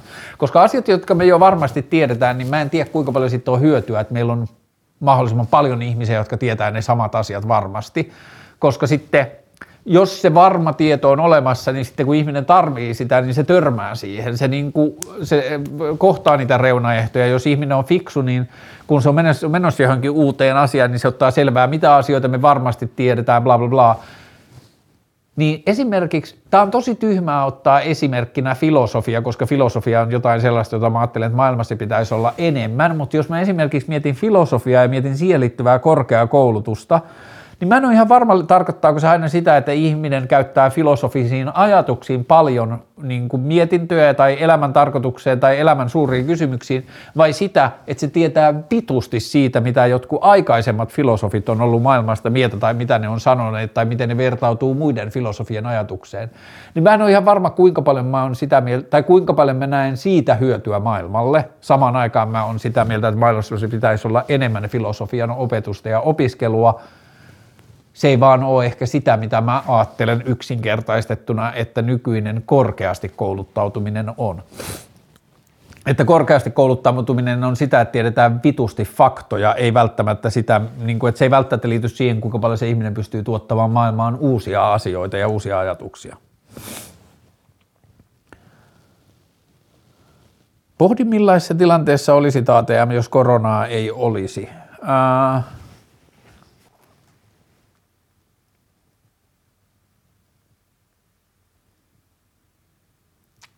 Korona on niin läpileikkaava asia ollut viimeiset kaksi vuotta, että sitä on niin mahdotonta sanoa, kun kaikki on, en mä tiedä miten mun elämä olisi erilaista. Mä näkisin enemmän ihmisiä, mun työtilanne olisi varmaan eri, se olisi joko parempi tai huonompi, mutta että korona vei multa silloin duunit, jota mä olin alkanut saamaan silloin vuoden alussa kaksi vuotta sitten ja sitten korona vei ne kaikki, niin mulla saattaisi ehkä olla jotain niitä asiakkaita, joka tarkoittaisi, että mulla ei olisi ehkä jotain niitä asiakkaita, mitä mulla on nyt.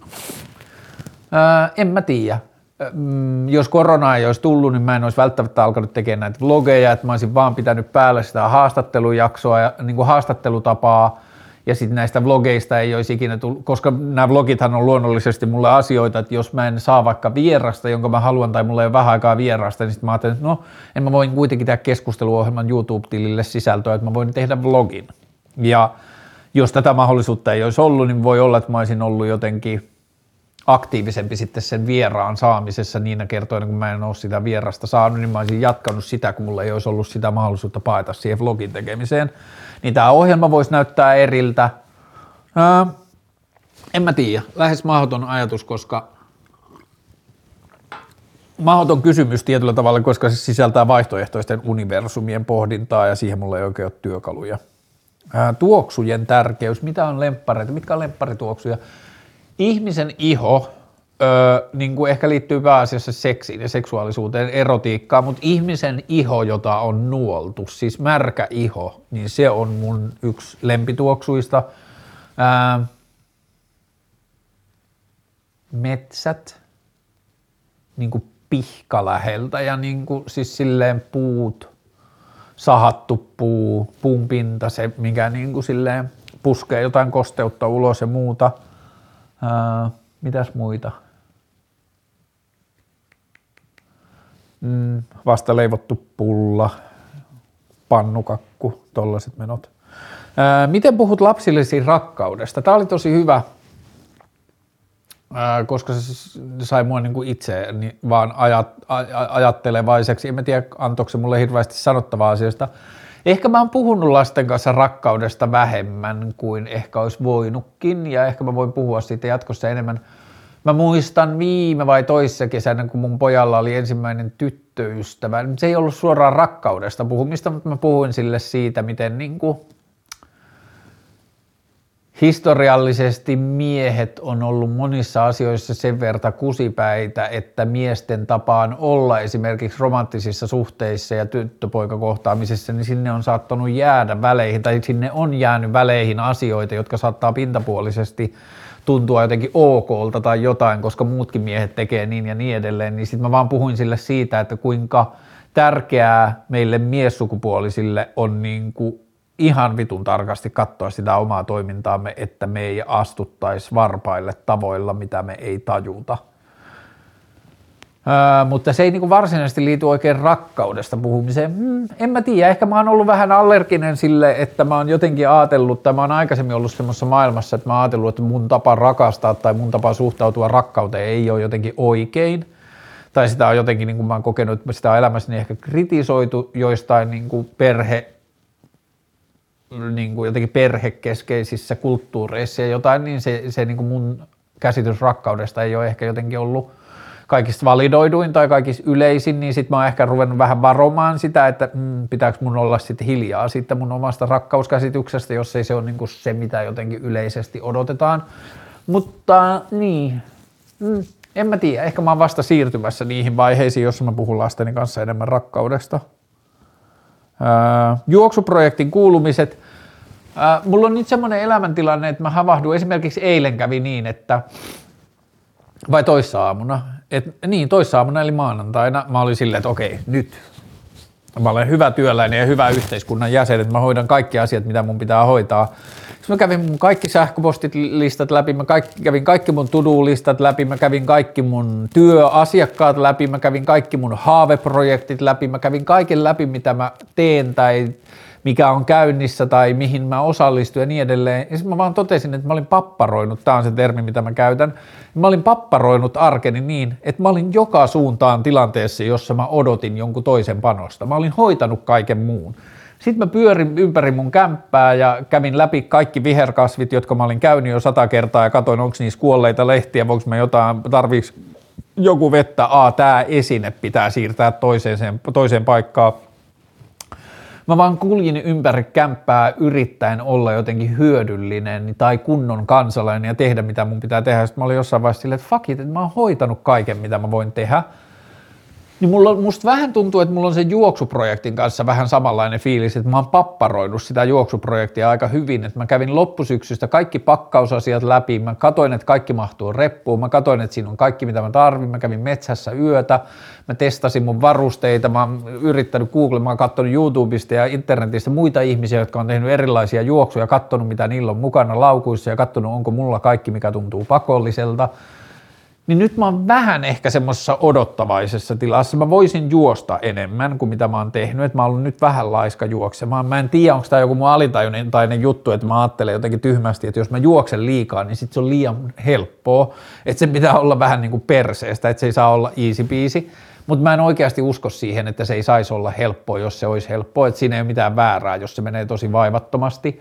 Niin kyllä mä haluan juosta vähän sillä tavalla, että se juoksu tuntuu jotenkin tosi vaivattu. Nyt se, joka kerta kun mä oon käynyt juokseen, niin se on tuntunut niin semmoiselta niin kuin traktorilla ajamiselta, että se vaan menee ja mä osaan juosta tarpeeksi hiljaa ja mä en vaadi liik- itseltäni liikaa ja näin. niin musta tuntuu, mä saatan dramaattisella tavalla todeta, että mä oon ollut väärässä, mutta että musta tuntuu, että mä oon hyvässä paikassa juoksuprojektin kanssa. Mä oon nyt viime aikoina keskittynyt enemmän se tallennukseen ja sen tallentukseen liittyviin teknisiin ongelmiin kuin siihen itse juoksemiseen tai siihen urheilulliseen osaan. Mutta mulla on vielä puolitoista kuukautta aikaa ennen lähtöä, noin, niin mä haluan pitää itseni hereillä sen kanssa ja tehdä siitä itselleni mahdollisimman nautittavaa ja yritän selittää, niin kuin selvittää asioita, joita mä en ole tullut ajatelleeksi. Uh, Okei. Okay. Mietitään elokapinasta, olisi cool ja siihen osaottamisesta. Miksi et ole elokapinassa? Mä vastasin exactly tähän kysymykseen edellisessä tai sitä edellisessä vlogissa. Joo. Lempparileffoista vaikea, kovin vaikea. Se Akira oli tosi hieno. Mä olin oottanut jotenkin vuosia sen katsomista ja mä en ymmärrä, minkä takia mä en ollut katsomassa sitä aikaisemmin, mutta se oli superhieno. Mistä muista elokuvista mä oon tykännyt? Arrivalista mä tykkäsin tosi paljon. Sitten semmonen vähän, ei se nyt ole kovin vanha, 15-20 vuotta semmonen kuin Constant Gardener, siitä mä oon tykännyt aikoinaan tosi paljon. Um, semmonen Ysärin lopun varmaan, semmonen jengi-elokuva kuin Blood in, Blood out. Se on tosi hieno. Tämä on kyllä ihan mahdoton kysymys, koska on niin vitusti hienoja elokuvia.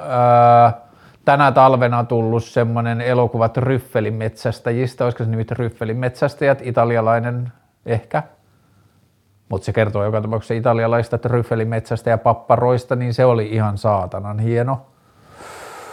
Mm, en mä tiedä, tämä on liian vaikea kysymys, mun pitää käyttää tähän. Olen tehnyt kotiläksyni huonosti, en ole käyttänyt tähän aikaa sen miettimiseen, niin en osaa oikein vastata. Ää, jos saisit valita vain yhden asian, jonka muuttaisit maailmassa kautta ihmisissä, mikä se asia olisi? Ää, varmaan poistaisin, jos se on joku kohta aivoissa, jossa ihminen on taipuvainen ajattelemaan, että maailma on sellainen, koska, sellainen kuin se on, koska sen pitää olla, tai se on vähän niin kuin parhaimman oloiden moodi, että ihminen ajattelee, että demokratia on mitä se on, koska se ei voi olla mitään muuta, tai että markkinatalous on mitä se on, koska se on niin kuin paras vaihtoehto tai jotain, niin mä haluaisin sen pykälän poistaa ihmisen aivoista, joka vähentää ihmisten kyseenalaistamista niin kuin perusasioita kohtaan. Ää, Oletko koskaan miettinyt live-striimausta, mitä ajatuksia se herättää? Mä itse asiassa just toissapäivänä mä näin jonkun live jotain, bla bla bla, tai Discord, Twitch, jotain, niin sit mä, mä en ole ihan varma tästä, mutta mulla tuli vaan semmoinen olo, että mm, ehkä mä en ole se jäbä. Että ehkä se ei vaan ole mulle luontainen tapa. Mä oon tehnyt yhden Discord semmoisen live-hengailuillan, että meillä oli niinku Discordissa kanava auki ja sitten keskusteluohjelman vähän niin jotenkin kehikon ympärillä jengi vaan hengasi. Se oli tosi kivaa ja mä varmaan teen vielä joskus lisää, mutta en mä tiedä, jotenkin se live se ei vaan niin kuin ole tietyllä tavalla huutanut mua luokseen. Itkemisen alkeiskurssi, tosi hyvä kela, mutta mä kyllä ehkä tarvin tähän apua, koska mä en ole ikinä ollut kovin hyvä itkeä. Olin mä lapsena, mutta tätä aikuisiellä mä oon ollut aika kehno itke, itkeskelijä. Milloinkohan mä olisin viimeksi itkenyt? Hmm, mä en oikein osaa edes sanoa, mutta mä oon aika kehno, kehno itkemään, niin mä en, mm, mutta itkemisen alkeiskurssi on kyllä tosi hyvä idea. Ää, löytyisikö vinkkejä, miten ottaa yhteyttä ihmiseen, jota ei ole nähnyt lähemmäs kymmeneen vuoteen? Niin kuin mahdollisimman nopea jään rikkominen, että jättää sen spekuloinnin pois. Et jos se ihminen tulee mieleen ja huomaa kolmannen päivän, että mä mietin sitä ihmistä taas, niin sit vaan viesti. Moi mitä kuuluu, mennäänkö kahville? Tai moi mitä kuuluu, that's it. Moi tulit mieleen, mitä kuuluu. Ää, joo, mahdollisimman nopeasti vaan niin kuin kynnysrikki ja sitten se, miten se toinen ihminen reagoi siihen kynnyksen rikkomiseen, niin siitä se sitten lähtee. Mitä mieltä keissistä, kun Keskon mainokseen otettiin Lempijoen laini ilman lupaa? Lempijoe on siis turkulaisen ritarikuntayhtyeen toinen jäsen ja Lempijoe räppää niiden biisissä Blankos Dynamo ja Hesen kautta himaa. Ja tämä oli mulle 2000-luvun vaihteessa 90-luvun lopussa niin merkittäviä suomalaisia räppilaineja, mutta Kesko on tehnyt Pirkka-mainoskampanjan, jossa ne kertoo, että on myös helppo vaihtoehto, että niillä on aina joku asia, jossa siinä esitetään jotain vaihtoehtoja ja sitten sanotaan, on myös helppo vaihtoehto ja se helppo vaihtoehto on Pirkka. niin siinä oli sellainen bussipysäkkijuliste, jossa luki Blankkost Dynamoon vai Hesen kautta Himaan ja sitten on myös helppoja vaihtoehtoja Pirkka. Niin sehän oli vaan tosi paskasti ja urposti hoidettu. Mä en tiedä missä kohtaa on mennyt kommunikaatio katki, että jengi on kelannut, että on ok laittaa Suomi Rap Line kaupalliseen mainokseen ja niin kuin raidata sillä digillä vai – onko joku heittänyt sen sinne ajatuksella, että tämä pitää tarkistaa, tämä olisi vaan niin kuin yksi vaihtoehto, että on vaan sketsannut jotain ja sitten joku toinen ei ole ymmärtänyt, mistä on kysymys ja on puskenut sitä eteenpäin ja se on mennyt tuotantoon ilman, että se alkuperäinen, joka on kelannut sitä, on päässyt sanomaan, että hei, tämä on jonkun tekemä räppilaini, että meidän pitää selvittää luvat tähän tai jotain. Mä olin vuosia, vuosia, 20 vuotta sitten, yli 20 vuotta sitten mä olin IT-firmassa Satamassa duunissa, me tehtiin paljon Nokiaa ja me tehtiin paljon Soneraa silloin – Mä muistan, että tuli puhelu sinne meille graafikoille, että mitä vittua, että nyt nopeasti tämä asia pois, että Hesarin sivulla on Soneran banneri, jossa luki, että uusi laajakaista liittymän tai minkä tahansa fucking internetliittymän asentaminen on helpompaa kuin lapsen lyöminen – ja mun työkaveri oli läpällä, kun se oli tehnyt vaan niin sitä niin kuin banneripohjaa, niin se oli tehnyt vaan läpällä testannut sitä fonttia, niin se oli laittanut siihen on helpompaa kuin lapsen lyöminen, ja sitten se banneri oli vaan karannut siitä työpöydältä, JPG, bla bla bla, sitten oli tullut valmis banneri, ja sitten se oli mennyt kaikkien niiden muiden mukana Hesarille, ja Hesarin etusivulla pyöri banneri, jos luki, että Sonera Internet on helppoa kuin lapsen lyöminen. Se ei kerennyt olla siellä kauan ennen kuin joku huomasi, mutta muutaman tunnin, niin toi on niinku yksi tapa, miten se on voinut se Lempijoen laini päätyä siihen Pirkan mainokseen, että siinä ei ole vaan niin kuin jossain vaiheessa tarkastaja, kenen tehtävä on tsekata, että asiat on kunnossa, ei ole ymmärtänyt, että se on Suomi Rap eikä että se pitää tarkistaa. Mutta käsittääkseni sekä Kesko että mainostoimisto hoiti sen aika hyvin, että siitä tuli niin kuin tyyliin seuraavana päivänä tuli jotain niin kuin ritarkunnan toinen jäsen Jude ja sitten joku Paleface, jotkut muut viittasivat, että hei, että tämä ei ole ok tai että, niin että tähän ei taida olla lupia, niin sitten mainostaja ja mainostoimisto tuli mun mielestä nopeasti, tosi nopeasti ulos, sori meidän moka, otetaan ne mainokset pois, bla bla bla, että ne hoiti sen mun mielestä aika hyvin. Mun käsittääkseni aika hyvin, ei mielestä vaan käsittääkseni. Ää, äh,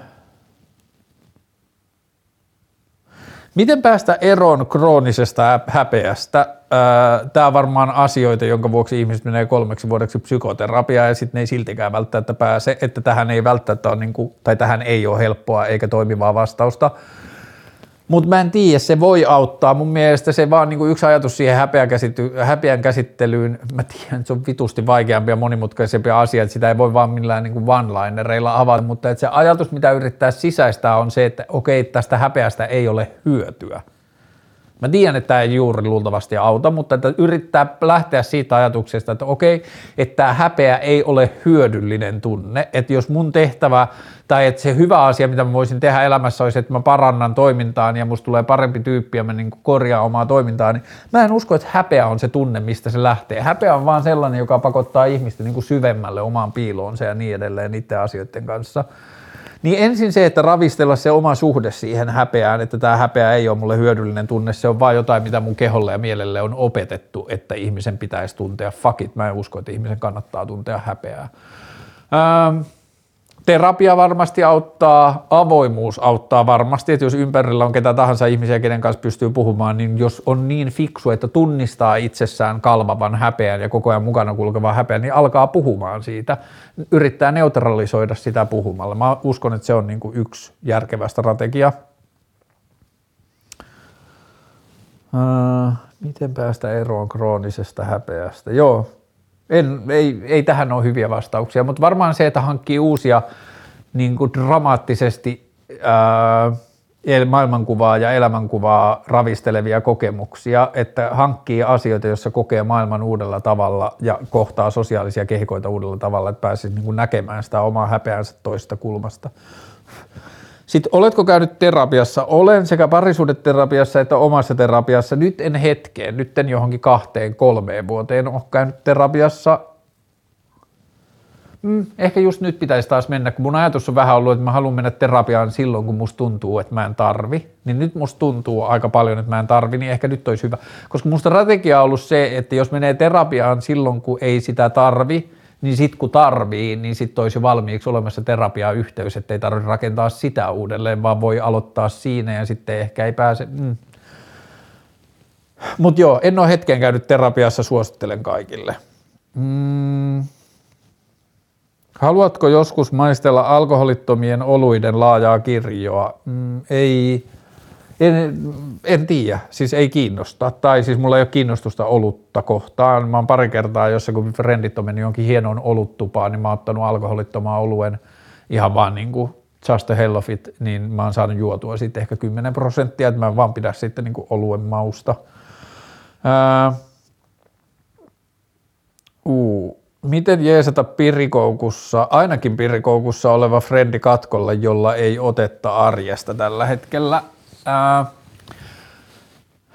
no ensinnäkin se, että hevosen voi taluttaa kaivon luo, mutta hevosta ei voi pakottaa juomaan, että sen asian pitää lähteä, jollakin tavalla se asian pitää kiinnostaa itse, ihmistä itseään. Mä en usko, että ihmistä voi pakottaa katkolle, että sen pitää itse nähdä jotenkin, että se ei ole hyväksi sille, mitä se tekee, ja sen pitää jollakin tavalla kiinnostua siitä itse. Ähm, miten jeesata? Niin tässä ei oltu edes pakottamassa, vaan tässä oltiin jeesaamassa. Ehkä se yksi asia sille niin kuin, minkä tahansa niin kuin, nippelin koukussa olevalle ihmiselle olisi yrittää luoda sen aivoihin kuva siitä vaihtoehtoisesta todellisuudesta, että saat sä kiinni tästä ajatuksesta, että ilman tota pirikoukkua – sun arjessa olisi enemmän tällainen rytmi ja sä tekisit enemmän tällaisia asioita, joita sä teit ennen kuin sä rupesit käyttää pirjaa tai ennen kuin se pirri rupesi viemään sulta sitä arkea, niin yrittää luoda sitä kuvaa niin kuin sille ihmiselle semmoista niin kuin jonkinlaista heräävää ja kasvavaa ydintä siitä, että – että, jo, että se vaihtoehto olisi jollakin tavalla niin kuin houkutteleva. Ai niin, että jos mä pääsisin piristä eroon, niin sitten mä voisin saada elämääni näitä asioita lisää ja mä voisin päästä takaisin tänne päin ja niin edelleen. Ja sitten mikä tuohon jeesaamiseen mä ajattelen liittyy tosi paljon on se niin kuin sen sisäistäminen jeesaavana ihmisenä, mutta myös sille ihmiselle itselleen, joka ehkä sen koukun kanssa kamppailee, että tämä ei ole mikään viikonlopun projekti, että jos tämä päihteiden käyttö on kestänyt vuosia, niin siihen niistä eroon tai niiden kurin saamiseen voi käyttää myös vuosia tai siihen voi mennä vuosia. Ja ää, relapseja voi tulla ja siitä ei kannata niin kuin tehdä niin kuin ainakaan sen apuna olevan ihmisen ei pidä ottaa henkilökohtaisesti sitä toisen ihmisen relapsia. Se ei ole sun ongelma, se ei ole sun vastuulla, se ei ole sun syy, se ei liity suhun, se on sen ihmisen oma asia – ja se, että toinen tulee raivoamaan toiselle siitä, että se, se, sillä on tullut relapsi, niin mä en usko, että siitä on hirveästi hyötyä sille tilanteelle tai siitä niin jaloille pääsemiselle, niin semmoinen niin kuin armollisuuden kehikko on varmasti joka suuntaan tosi tärkeä siinä. Ää, ja yleisestikin niin kuin syyllistämisen ja häpeän tuotteen tunteen välttäminen, meidän pitää lähteä siitä ajatuksesta, että sillä ihmisellähän on täys oikeus olla pirikoukussa, että se on sen oma elämä, ja se saa olla pirikoukussa, jos se haluaa, mutta että jos se aiheuttaa sille ja ympäristöllä oleville ihmisille ongelmia, niin se on kaikkien etu, että se saadaan jollakin tavalla kontrolliin. Mutta että se ei taida olla mahdollista ennen kuin se ihminen on itse samaa mieltä. Ää, miten syötte riisifrutin? Ää, mä uskon, että tämä viittaa vanhaan numeroartikkelin 20 vuoden taakse skeittilehdessä, jossa mä kerroin, miten riisifrutti syödään, mutta mä en ole ehkä nyt vuoteen syödä riisifruttia, mutta riisifrutti syödään seuraavasti. Otetaan koko foliokalvo pois ja sitten otetaan sieltä riisipuolelta pikkulusikalla kaksi lusikkaa sitä pelkkää riisipuuroa ja laitetaan se, niin syödään se erikseen sille, että sinne tulee kolo. Sitten kaadetaan se hillo, mansikkahillo, mansikkariisifrutti on musta paras, niin se hillo kaadetaan sinne koloon ja sitten aletaan lusikalla syömään silleen, että kierretään sitä koloa, että aina vähän hilloa ja sitä riisipuuroa ja sitten It's the shit. Uh, Mark Gonzales, uh, mä ostin viime viikolla Mark Gonzales teepaidan, tai Mark Gonzalesin piirtävän Supreme teepaidan. Mark Gonzales on yksi mun tärkeimmistä skeittausidoleista. Jos Jerry Shu on silleen mun mielestä maailman siistein skeittari, niin Mark Gonzales on maailman tärkein skeittari. Mark Gonzales on tehnyt Mark Gonzales on ollut tosi paljon vastuussa siitä skeittaamisen tavasta, joka mulle on henkilökohtaisesti tärkein ja joka mun mielestä on siisteitä skeittauksessa. Se on niin kuin luova ympäristön käyttö, leikkisyys, yllätyksellisyys No leikkisyys ja yllätyksellisyys ja luova ympäristön käyttö, niin Mark Gonzales on ollut mun mielestä siinä tärkein ja se on ihan niin kuin jotenkin ihan supersiistin oloinen tyyppi. Alkaa olla varmaan tyyliin 60 kohta, en tiedä. Joku on lähettänyt mulle jonkun TikTokin, saisinkohan mä sitä, ei tää anna mun kopioida. Mä oon pahoillani, tämän TikTokin avaaminen tarkoittaisi mulle sitä, että mun pitäisi jotenkin kirjoittaa se käsin jonnekin, bla bla, bla. mä en nyt jaksa, mutta mm, ehkä mä katson myöhemmin, että minkä TikTokin joku on lähettänyt. Mm. Yliajattelu kautta ylianalysointi, kuinka päästä eroon. Yliajattelu ja ylianalysointihan on haitallista vain siitä, jos ihminen itse kärsii siitä ja silloin se tarkoittaa varmaan sitä, että ihminen turhautuu siihen, että miksi vitussa mä taas spekuloin tätä asiaa, että mä olisin voinut mennä tämän asian kanssa eteenpäin, miksi mä jäin tähän pelkoma, penkomaan. Se on mun mielestä tosi hauska se internetkuva, jossa on semmoinen haamu, semmoinen piirretty haamu ja sitten sen kaavussa lukee overthink everything. Mm, mä en tiedä, onko mä hirveästi kärsinyt siitä, mutta se on mun mielestä silti vitsinä hauska. Mutta miten päästä siitä eroon? Voisiko se auttaa, että harhauttaisi sen aina? Että aina kun saa itsensä kiinni yliajattelusta tai ylianalysoinnista, niin vaan harhauttaa se jollakin, että hei, mä en halua tehdä tätä tissit. tai mikä ikinä se onkaan se asia, joka harhauttaa, niin et vaan niin kuin kiinnittää omaa huomionsa muualle että mä en halua mennä tonne, fuck it, ja niin kuin jotain muuta. Ja niin kuin, joo, harhauttaa itsensä ajattelemaan jotain muuta asiaa. Mutta että varmaan tässä on sama kuin siinä häpeässä, että käy sen oman prosessin siitä, että mitä mieltä mä oon tästä asiasta. Oli kyse häpeästä tai yliajattelusta, että dikkaanko mä tästä, onko tämä mun mielestä hyvä asia, mikä mun suhde tähän on. Ja vaikka ei alkuun pääsisi eteenpäin sen kanssa tai ei saisi tehtyä sille mitään, niin mä uskon, että siitä on hyötyä, että jos tekee itselleen selkeäksi, että hei mä en dikkaa tästä, mä en halua harjoittaa tätä, mä haluan päästä tästä eroon, se ei välttämättä ole mun käsissä, mun temperamentti saattaa olla häpeävä temperamentti, mutta mä en silti dikkaa tästä ja mä haluan saada sen jonkinlaiseen rooliin, niin sen sisäistäminen ja sen läpikäyminen, että mikä on mun suhde tähän asiaan, niin mä uskon, että se auttaa tosi paljon. Mm. Oman maskuliinisuuden kautta feminiinisyyden suhde identiteettiisi. Ähm. Mä en tiedä, yritänkö mä vai onko tämä asia, joka on vaan mulle ollut aika selkeä, mutta mä yritän, tai mulle jotenkin musta tuntuu, mä toivon ja musta tuntuu, että maskuliinisuus, feminiinisyys ajattelee, näyt, ajattelu tai kahtia joku diktomia näyttelee aika pientä roolia mun identiteetissä tai mun identiteetin tietoisessa osuudessa, että musta tuntuu, että mä en hirveästi ajattele tai pyri olemaan maskuliininen, enkä ahdistu tai säikähdä niin kuin feminiinisyyttä. Ja musta tuntuu, että toi on mulle vaan vähän niin kuin epäkiinnostava asia. Että mä yritän kapinoida, en yritä kapinoida, mä yritän olla välittämättä sukupuolirooleista – ja yritän toimia vaan jonkun sisäisen äänen mukaan. En tietenkään ymmär, niin kuin onnistu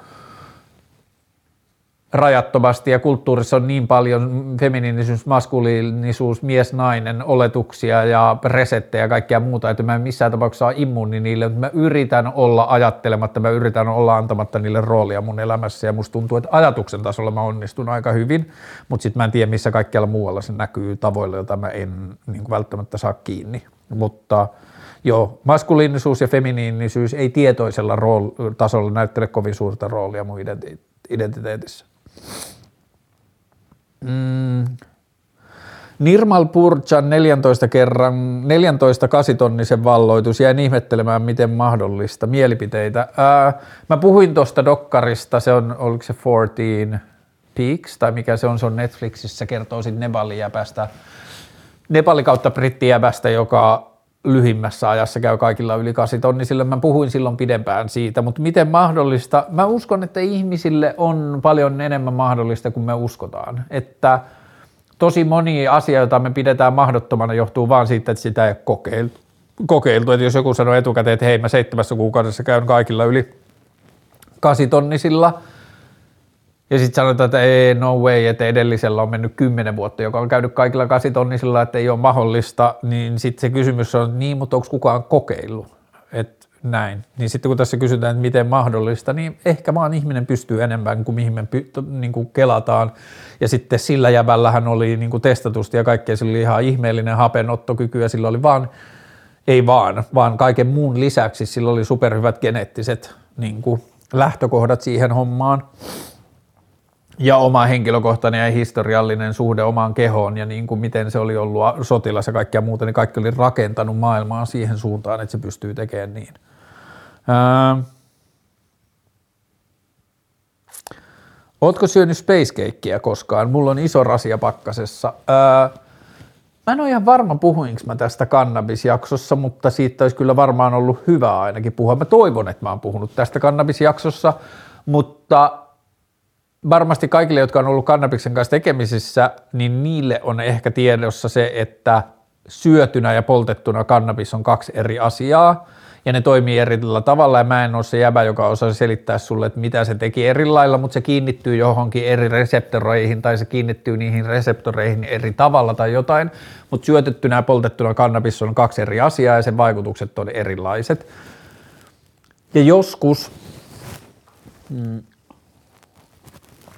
Joskus syödyn kannabiksen vaikutukset voi muistuttaa lähes psykedeelejä tai psykedeellisiä niin kuin, psykedeellisten päihteiden käyttämistä ja mä oon ähm, todistanut tilanteita, jossa ihmisellä on niin kuin, jonkun keksin syömisestä tullut äh, hetkiä, jossa se kokee olevansa aikaluupissa ja aika rupeaa venymään ja tietyllä tavalla – että jos ihminen ei ole siihen henkisesti valmistautunut eikä ymmärrä mitä se tekee, niin se voi olla tosi pelottava, se voi olla tosi kuumottava asia, se voi olla tosi outo asia, niin siihen ei pidä niin kuin mihinkään päihteisiin, siihen ei pidä suhtautua kevyesti. Ähm, Mutta kysymys oli, onko syönyt spacecakeä koskaan? Olen syönyt ja äh, se on ollut miellyttävää niin kuin kannabiksen nauttiminen syömällä, mutta sitten se on voinut olla myös niin kuin, silleen yllättävän tymäkkää, että aa, niin joo, että, niin kuin, että tämä voi tehdä tällaisia asioita. Ää, Ylen laaja juttu lestapiireissä esiintyneestä lasten seksuaalisesta hyväksikäytöstä. Ää, se oli hieno juttu, tuli viikonloppuna, varmaan löytyy Ylen saitilta ja siinä oli vähän niin kuin sellainen – henki, että vähän niin kuin, että okei, että kymmenen vuotta sitten lestadiolaisuudessa oli hyväksikäyttöskandaali tai skandaali ja skandaali ö, selvisi, että siellä oli ollut hyväksikäyttötapauksia enemmän kuin oli koskaan päätynyt julkisuuteen, koska niitä oli hoidettu niin kuin uskonnollisin työvälinein pois päiväjärjestyksestä, eikä oltu ollut yhteydessä poliisia ja niin edelleen, niin sitten oli tehty semmoinen niin kuin vähän seurantajuttu kymmenen vuotta myöhemmin, että mitä tapahtui, miten siihen suhtauduttiin ja niin edelleen, Siihen oli liittynyt joku radio-ohjelma tai telkkariohjelma tai joku, jota mä en ole nähnyt, jossa esimerkiksi SRK puheenjohtaja oli kuulemma sanonut, että ei, että ei heidän tieto ole tullut kuin tyyliin yksi niin kuin pitkä aikaa tai jotain, ja sitten joku toinen sanoi, että, mm, että näitä poliisi-ilmoituksia on kuitenkin kymmenen tai jotain, niin kuin, että siinä oli ollut semmoista niin kuin kieltämisen henkeä edelleen. Mun mielestä se on vaan niin tosi vitun luonnollista, että ihmiset käyttäytyy kusipäisillä tavoilla, jos uskonnollinen yhteisö tai uskonnollisen normit suhtautuu epäinhimillisellä tavalla ihmisen seksuaalisuuteen ja oikeuteen omaan kehoon ja oikeuteen kokemuksiin ja niin edelleen ja väittää niitä virheelliseksi ja synniksi ja niin kuin saatanalliseksi, jos ihminen nauttii omasta kehostaan tai nauttii jonkun muun kanssa kehojen kosketuksesta ja niin edelleen. Niin musta se on tosi ymmärrettävää, että siitä seuraa kipeitä seuraamuksia. Sama juttu kuin katolinen kirkko ja pappien hyväksikäyttötapaukset. Jos sä kerrot aikuisille ihmisille, että sä et saa ajatella seksuaalisuutta, sä et saa kokea etkä toteuttaa seksuaalisuutta, niin se on vaan liian iso ja kiinnostava ja merkityksellinen voima ihmisen mielessä ja kehossa, että siitä ei, jos laitat ison ryhmän ihmisiä – altistat ne jollekin oudoille seksuaalisuuteen liittyville tai niin kuin kreiseille, nyrjähtäneille seksuaalisuuteen liittyville ajatuksille, niin siitä ei voi olla seuraamatta ikäviä asioita. Ja kun puhutaan lestadiolaisuuteen liittyvästä seksuaalisesta hyväksikäytöstä, niin lestadiolaisuuteen liittyen, koska siinä on niin outo suhde seksuaalisuuteen tai niin vitun sairas suhde seksuaalisuuteen, niin mä en ihmettelisi vaikka seksuaalisuuden, lestadiolaisuuden sisällä olisi ollut enemmän lasten seksuaalisia hyväksikäyttötapauksia kuin mitä normaalisesti, normaalisti yhteiskunnan keskiarvoisesti, tai kuinka paljon niitä keskiarvoisesti on, niin mä en ihmettelisi, vaikka lestadiolaisuudessa olisi ollut enemmän kuin se kulttuuri on niin jotenkin mun mielestä kieroutunut, mutta siitä ei ole mitään todisteita. Lestadiolaisuudesta tuli juttu, johon kiinnitettiin lestadiolaisuuden sisältä lähteneen tällä lähtökohtaisesti niin kuin kotoisin olevat ihmiset alkoi tutkimaan ja selvittämään sitä, että kuinka paljon lestadiolaisuuden sisällä on ollut seksuaalisia hyväksikäyttötapauksia ja niitä löytyi. Ja niitä löytyi, joita oli niin kuin painettu villasella ja joita oli vaiennettu ja niin edelleen, niin oikeutetusti ja ansaitusti se kuulosti tosi karulta ja siihen kiinnitettiin tosi huomiota, mutta on tärkeää muistaa, että me ei silti tiedetä, onko se merkittävämpää tai laajempaa kuin yhteiskunnassa yht, niin kuin keskimäärin vai onko se vaan asia, johon me kiinnitettiin huomiota. That being said, mä uskon, että lestadiolaisuudessa tai missä tahansa muussa seksuaalisuuteen noin sairaalla tavalla suhtautuvassa yhteisössä on enemmän seksuaalista väärinkäyttöä ja vakavia seksuaalisia väkivaltatapauksia ja muuta kuin jotenkin sallivammin seksuaalisuuteen liittyvissä yhteisöissä. Mikä asia on viime aikoina vaatinut sinulta rohkeutta? Onko mä tehnyt mitään, mikä olisi vaatinut rohkeutta?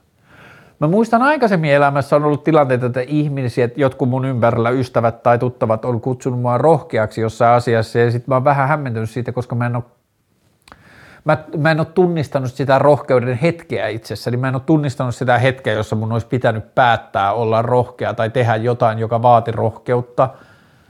Ja ehkä se on johtunut siitä, että sitten siinä hetkessä se on ollut jotain, että se on, ollut, se on näyttäytynyt musta ainoana vaihtoehtona, mitä mä voin tehdä siinä tilanteessa, niin mä en ole pysähtynyt jotenkin miettimään tai sitä, että ei ollut järkeä analysoida, onko tämä rohkeaa tai onko tähän liittyykö tähän jotain niin rohkeuden elementtejä – jos se on ollut ainoa asia, mitä mä keksin tai näen mahdolliseksi tehdä, niin sitten se rohkeus on niin kuin irrelevanttia. Mutta onko nyt ollut jotain, mikä on vaatinut rohkeutta?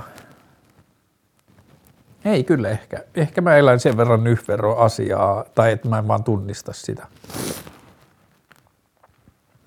Mitkä asiat ovat kaduttaneet elämässä ja kaduttaako nämä enää? Ää, mä en ole ollut hirveän hyvä jäämään katumukseen.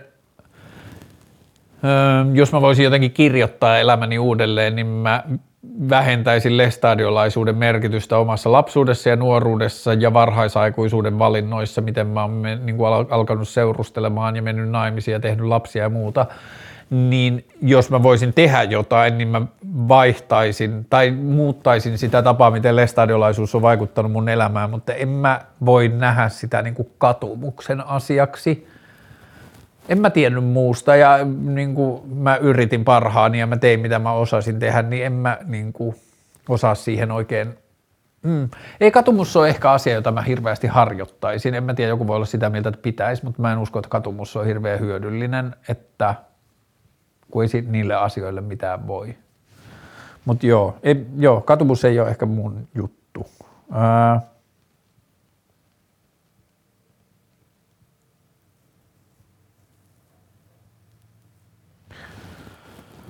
Hallitus ajaa rokotepassia työpaikoille, vaikka rokote ei vaikuta omikronin leviämiseen. Ja sitten mitä mieltä, että pandemian aikana kaikki jo toteutuneet asiat leimattiin alun perin salaliittoteorioiksi. Tähän jälkimmäiseen mä kyllä haluan muuttua, että mä haluan tiet...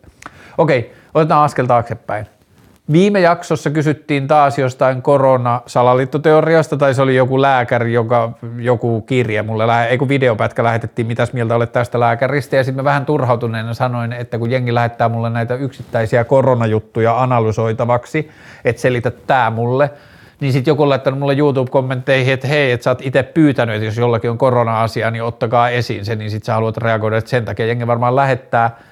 Mm, Mä oon pyytänyt, että jos joku jaksaisi selittää mulle niitä ajatuksia niiden koronasalaliittoteorioiden takana, ei niitä varsinaisia yksittäisiä salaliittoteorioita, että musta tuntuu, että jos mä selitän yhden, miten mä suhtaudun siihen, niin mä selitän tietyllä tavalla ne kaikki, miten mä suhtaudun niihin, niin mä olisin halunnut ja edelleen kutsu on voimassa. Mä haluan tänne ohjelmaan vieraaksi ihmisen, joka on halukas puhumaan siitä tavasta, miten se näkee maailmaa ja miten se katsoo maailman, kun se ajattelee, että korona tai koronan rokotteet tai mikä tahansa tässä onkaan niin kuin joku semmoinen huijaus tai siihen liittyy joku tai salaista tai jotain muuta.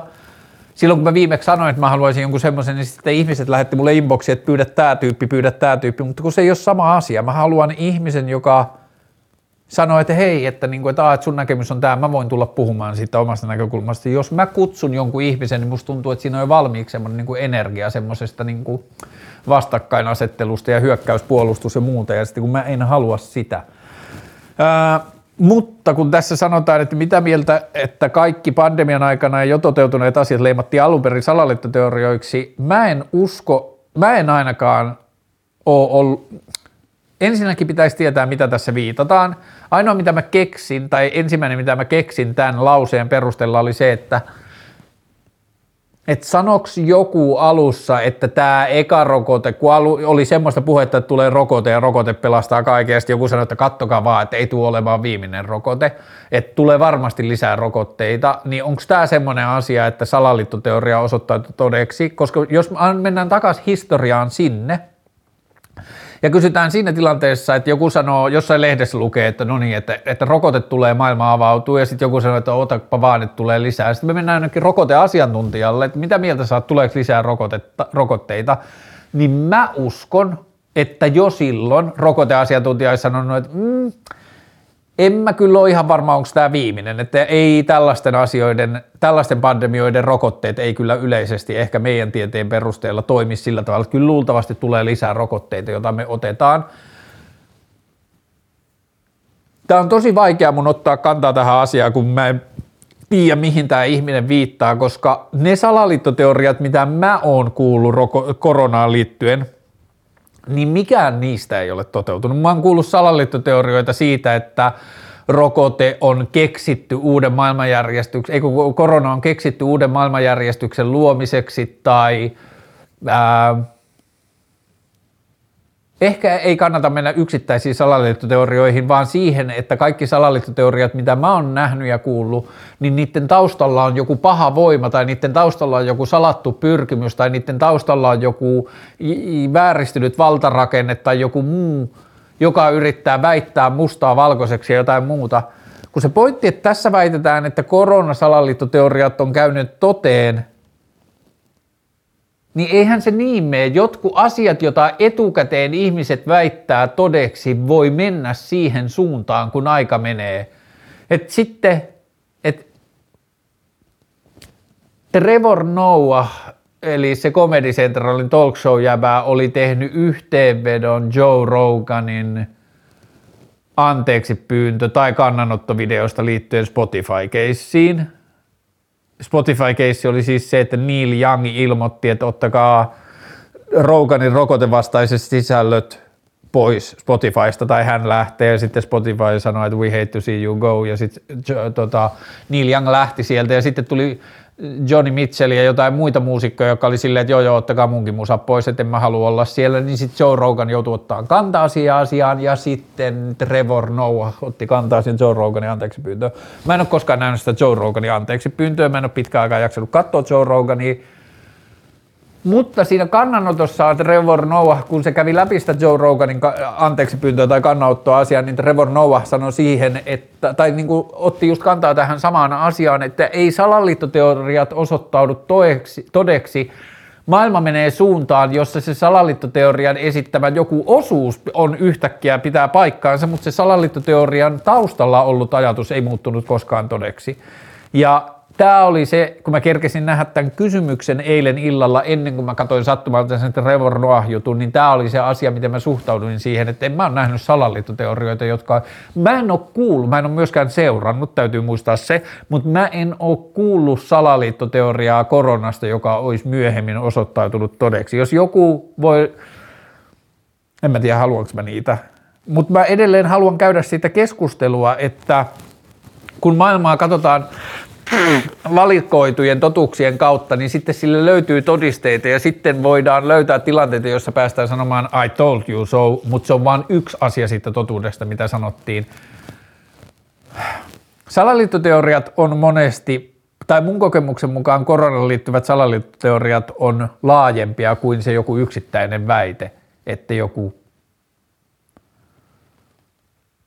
että sanotaan, että maskit ei toimi ja sitten sen taustalla tulee joku väite, että minkä takia me sitten käytetään maskeja, no koska halutaan hallita tai koska sitä tätä tai tuota tai muuta tai tällaista. Ja sitten jos käy selväksi, että joku tietty maskityyppi ei toimi, niin sitten ollaan, että mähän sanoin, mutta että sitten se niin kuin ympärillä olevat asiat ei ole silti muuttuneet yhtään sen enempää todeksi ja se on mun fiilis. Ja sitten hallitus ajaa rokotepassia työpaikoille, vaikka rokote ei vaikuta omikronin leviämiseen. Mitä mieltä? Tätä pitäisi kysyä hallitukselta, eikö niin? Koska mä en seuraa näitä asioita tosi pa- kovinkaan paljon. Mutta eikö hallitukselta pitäisi kysyä, että miksi te ajatte korote- rokotepassia työpaikoille, jos ei se vaikuta omikronin leviämiseen? Niin mä luulen, että sieltä tulisi joku vastaus, että aa, mutta se vaikuttaa näiden edelleen leviävien versioiden leviämiseen, tai se tekee omikronin ää, sairastamisesta vähemmän vaarallista – tai jotain muuta. että siihen on varmaan lukuisia syitä, miksi sitä ajetaan, jos sitä hallitus ajaa. Mun vastakysymys on, miksi sä ajattelet, että hallitus ajaa roko, rokotepassia työpaikoille, vaikka rokote ei vaikuta omikronin leviämiseen. Että onko sulla joku ajatus siitä, miksi hallitus tekee sitä? Mä oon kiinnostunut siitä, että mikä se vaihtoehtoinen ajatus on ja mitä todisteita sen tueksi on. Öö, miten löytää oma juttu, mitä tehdä eläkseen? Öö, sen kun tietäisi. Ähm, on kaksi, e, e, tässä on niin kuin kaksi asiaa, jotka liitetään yhteen, mutta kun ne on molemmat erikseen niin kuin ongelman arvoisia. Toinen on se, että miten löytää oma juttu ja toinen on, miten tehdä jotain eläkseen. Miten löytää oma juttu, niin siinä mä ajattelen, että avain. Mä oon puhunut tästä mun pojan kanssa paljon, kun se on nyt super kiinnostunut musiikista ja se soittaa kahdessa eri bändissä ja leikkii FL-studiolla ja soittaa pianoa ja kitaraa ja käy rumputunneilla ja niin kuin suhtautuu kaikkeen tosi amatöörin kaltaisesti, amatööri alkuperäisessä merkityksessä niin kuin rakkauden kautta, että sitä vaan kiinnostaa se asia, niin sitten mä vaan sanon sille koko ajan, että älä mene mihinkään – älä ajattele, että sun täytyy olla hyvä jossain. Että se ei ole sun tehtävä. Sun tehtävä, jos sä haluat olla musiikin kanssa tekemisissä, niin sun tehtävä on törmätä kaikkeen vitun mahdolliseen musiikkiin. Että sulle voi alkaa pikkuhiljaa löytää ajatus siitä, että mistä sä tykkäät, mikä on sun ääni.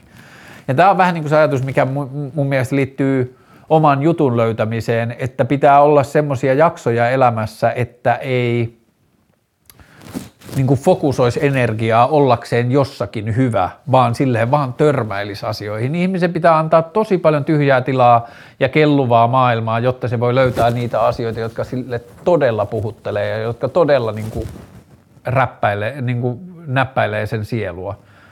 Niin siihen pitää antaa tosi paljon aikaa. Mutta sitten miten löytää oma juttu, jota tehdä eläkseen – Mä uskon, että välivuodet on tärkeät sekä lukion että aikuiskoulutuksen välissä. On tärkeää pitää välivuosia ja olla hyödytön ja viettää aikaa ulkomailla ja törmäillä ja tehdä virheitä ja niin kuin kaikkea muuta. Se on mun mielestä tärkeää, mutta sitten myös ehkä lukion tai niin kuin aikuiskoulutuksen jälkeen, kun on saanut paperit, sittenkin voisi olla hyvä tehdä välivuosia. Öö, jouten olo on niin saatanan tärkeää ja sitten jos on mahdollisuus elämässä, niin – tehdä töitä ei-urakeskeisesti, mahdollista vaihtaa työpaikkaa mahdollisimman nopeasti, kerätä vaan erilaisia työpaikkoja ja työympäristökokemuksia. Ja sitten myös omalla ajalla vaan silleen penkoutua asioihin. Okei, että matematiikassa on jotain, mitä, mikä mua kiinnostuu, niin sit, sit kiinnostaa vähän, niin sitten uppoutuu X ajaksi YouTubessa matematiikka-asioihin ilman minkäänlaista vaatimusta siitä, että, että mun pitäisi tietää, onko mä kiinnostunut tai voisiko tämä olla mun juttu tai jotain. Ei, vaan silleen hankkia vaan ärsykkeitä, vitusti ärsykkeitä, erilaisia aiheita ja teemoja ja sukeltaa kaninkoloihin ja yrittää löytää niistä reittejä vierellisiin kaninkoloihin ja kaikkea muuta sellaista. Ja sitten vaan niin kuin, mm, päästä eroon siitä ajatuksesta, että mun pitää tietää. Sen mä ajattelen, että se on niin kuin vaikein ja tärkein. Et vapauttaa itsensä siitä tietämisen vaatimuksesta, niin sitten on mahdollista saavuttaa niin kuin sopivan utelias ja niin kuin jotenkin seikkailullinen kulma siihen oman jutun löytämiseen. Kun et tee mitään, mitä teet. Öö,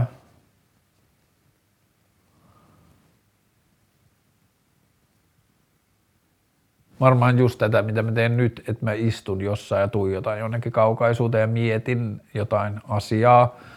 Mutta kyllä mä koen, että mulla on paljon myös aikaa, jolloin mä en tee mitään, jolloin mä makaan sohvalla ja katson YouTubea, niin siinä on paljon niin kuin meditatiivisia ulottuvuuksia ja paljon sellaista, että mä en tee mitään, vaikka joku ulkopuolelta voisi sanoa, että nyt sä katsot YouTubea, niin joo mä katson YouTubea, mutta mä samalla tosi paljon en tee mitään. Ää, Ylioppilaskirjoitukset ahdistaa välillä ihan hitosti. Olisiko sulla jotain ajatuksia niistä? No, mun oma strategia ylioppilaskirjoituksiin oli sellainen, että mulla oli muutenkin sellainen vahva lukiokapina, joka, jonka sisältö ei ole muuttunut mun sisällä. Mä oon vaan ottanut siihen niin kuin etäisemmän suhteen, että mä en nyt jaksa ahdistua siitä, miten perseestä mun mielestä lukio ja koulu on – mutta mä oon edelleen jotenkin yhtä vihannen ja loukkaantunut siitä, kun mä oon ollut silloin, mutta että se mun kela oli, että on ihan järjetöntä, että, niin kuin, että tämän lukion pitäisi olla yleispätevä ja sivistävä koulu, joka auttaa meille, niin kuin antaa parempia työkaluja maailmaan. Ja sitten multa halutaan tietää, että osaanko mä ratkaista joku toisen asteen ratkaisukaavan, tai tiedänkö mä, niin kuin, mun mielestä se mittasi, vähän niin kuin mitä mä aikaisemmin sanoin, että sanottiin, että this is how we measure things, että maailma näyttää siltä, kun me mitataan, ja sitten lukiolaiset näyttää valmistuessaan siltä, mitä niistä on mitattu. Niin mä olin jotenkin tosi vihainen ja loukkaantunut sille systeemille, ja sitten kun mä ajattelin, että mä oon mennyt lukio alun perin siksi, että se on yleissivistävä koulu, se on mulle sanottu, että ette käy koulua koulua, vaan elämää varten, ja mä silleen, että okei, tämän takia mä oon ollut täällä. Niin sitten mun strategia oli, että jos lukio kerran on yleissivistävä koulu, ja jos mulle on tarttunut koulusta yhtään mitään, niin mun täytyy pärjätä ylioppilaskirjoituksissa mun yleissivistyksellä. Ja sitten mä tein itselleni säännön, että mä en saa lukea ylioppilaskirjoituksiin. Ja sitten mä en lukenut ylioppilaskirjoituksiin. Oli noi lukuloma, niin sitten mä vaan hengailin ja odotin niitä kirjoituksia, että ei, että tämä on yleissivistävä koulu ja nämä on yleissivistävät niin kokeet, että mun pitää pärjätä yleissivistyksellä. Ja sitten mä kieltäydyn lukemasta ylioppilaskirjoituksiin, ja sitten mä pääsin ylioppilaaksi. Meillä oli sellainen kokeilulukio, että mun ei ollut pakko kirjoittaa reaaliin, niin mä kirjoitin reaalista teknisen, taktisen iin, jossa mä kirjoitin jotain kirjeitä ylioppilaslautakunnalle ja kerroin, miksi mun mielestä ylioppilaskokeet ja niin kuin koulu on perseestä ja sitten mä tein jotain huumorivastauksia, jossa mä en ollut koskaan lukenut fysiikkaa, niin sitten mä otin vaan niin kuin paperin ja jonkun fysiikan ongelman ja yritin mukaan ratkaista sen fysiikan ongelman niin kuin mä – niin kuin ihmisen, joka ei ymmärrä siitä yhtään mitään, niin mä vaan yritin ratkaista sen piirtämällä jotain väkkyröitä. Ja sitten mä vastasin, mitähän muuta mä tein. Mä siis urpoilin tosi paljon ylioppilaskirjoituksissa. Mä kirjoitin monta kirjettä ylioppilaslautakunnalle, johon kukaan ei koskaan vastannut. Ja sitten, niin mä otin sitten realista sen taktisen iin. Äikästä mun kirjoitin mun mielestä en, se oli varmaan paras. Ja oli sanottu, että ylioppilaskirjoituksissa ei saa kirjoittaa murteella eikä saa kirjoittaa tarinoita. Niin sitten mä kirjoitin otsikkoaineen murteen, ei kun otsikkoaine, niin otsikkoaineen murteella ja aineistoaineen tarinana. Ja siitä mä sain en sitten. Muut taisi olla jotain niin kuin c ja M ehkä. Joo, mä sain riittävän ylioppilastodistuksen, joka riitti mulle, joka ei ollut, multa ei ole ikinä kysytty sitä ja se ei ole ikinä vaikuttanut mun elämään millään tavalla. Mutta jos se kysymys oli, että YÖ-kirjoitukset ahdistaa välillä ihan hitaasti, olisiko sulla jotakin ajatuksia niistä, niin älä kerro, että mä sanoin, mutta sille ei juuri ole väliä. Että niin kuin, et sä oot ollut nyt monta vuotta lukiossa, niin onhan se kiva, että sä saat ylioppilaslakin. Jos ei se mene ekalla läpi, niin sit sä voit ensi syksynä kirjoittaa uudelleen, fuck it. Mutta se ei ole kovin tärkeä asia elämässä, vaikka se nyt tuntuu siltä, niin älä sitä ressaa siitä. Ja ää, jos sua harmittaa niiden jälkeen, että sä et päässyt läpi tai että se numerot ei ole, kirjaimet ei ollut niin hyviä kuin sä ehkä halunnut, niin fuck it, me korottaa niitä sitten sä voit tehdä asialle jotain. Mutta jälleen kerran se stressaaminen on asia, joka ei auta niitä ylioppilaskirjoituksia ja niissä menestymistä millään tavalla. Hyvä. Siinä kaikki kysymykset. Tuntuu, että oli tosi paljon kysymyksiä. Oli tosi hyviä kysymyksiä. Ähm, olikohan vielä jotain? Ei varmaan. Peace to the Middle East. Jatketaan. Moi.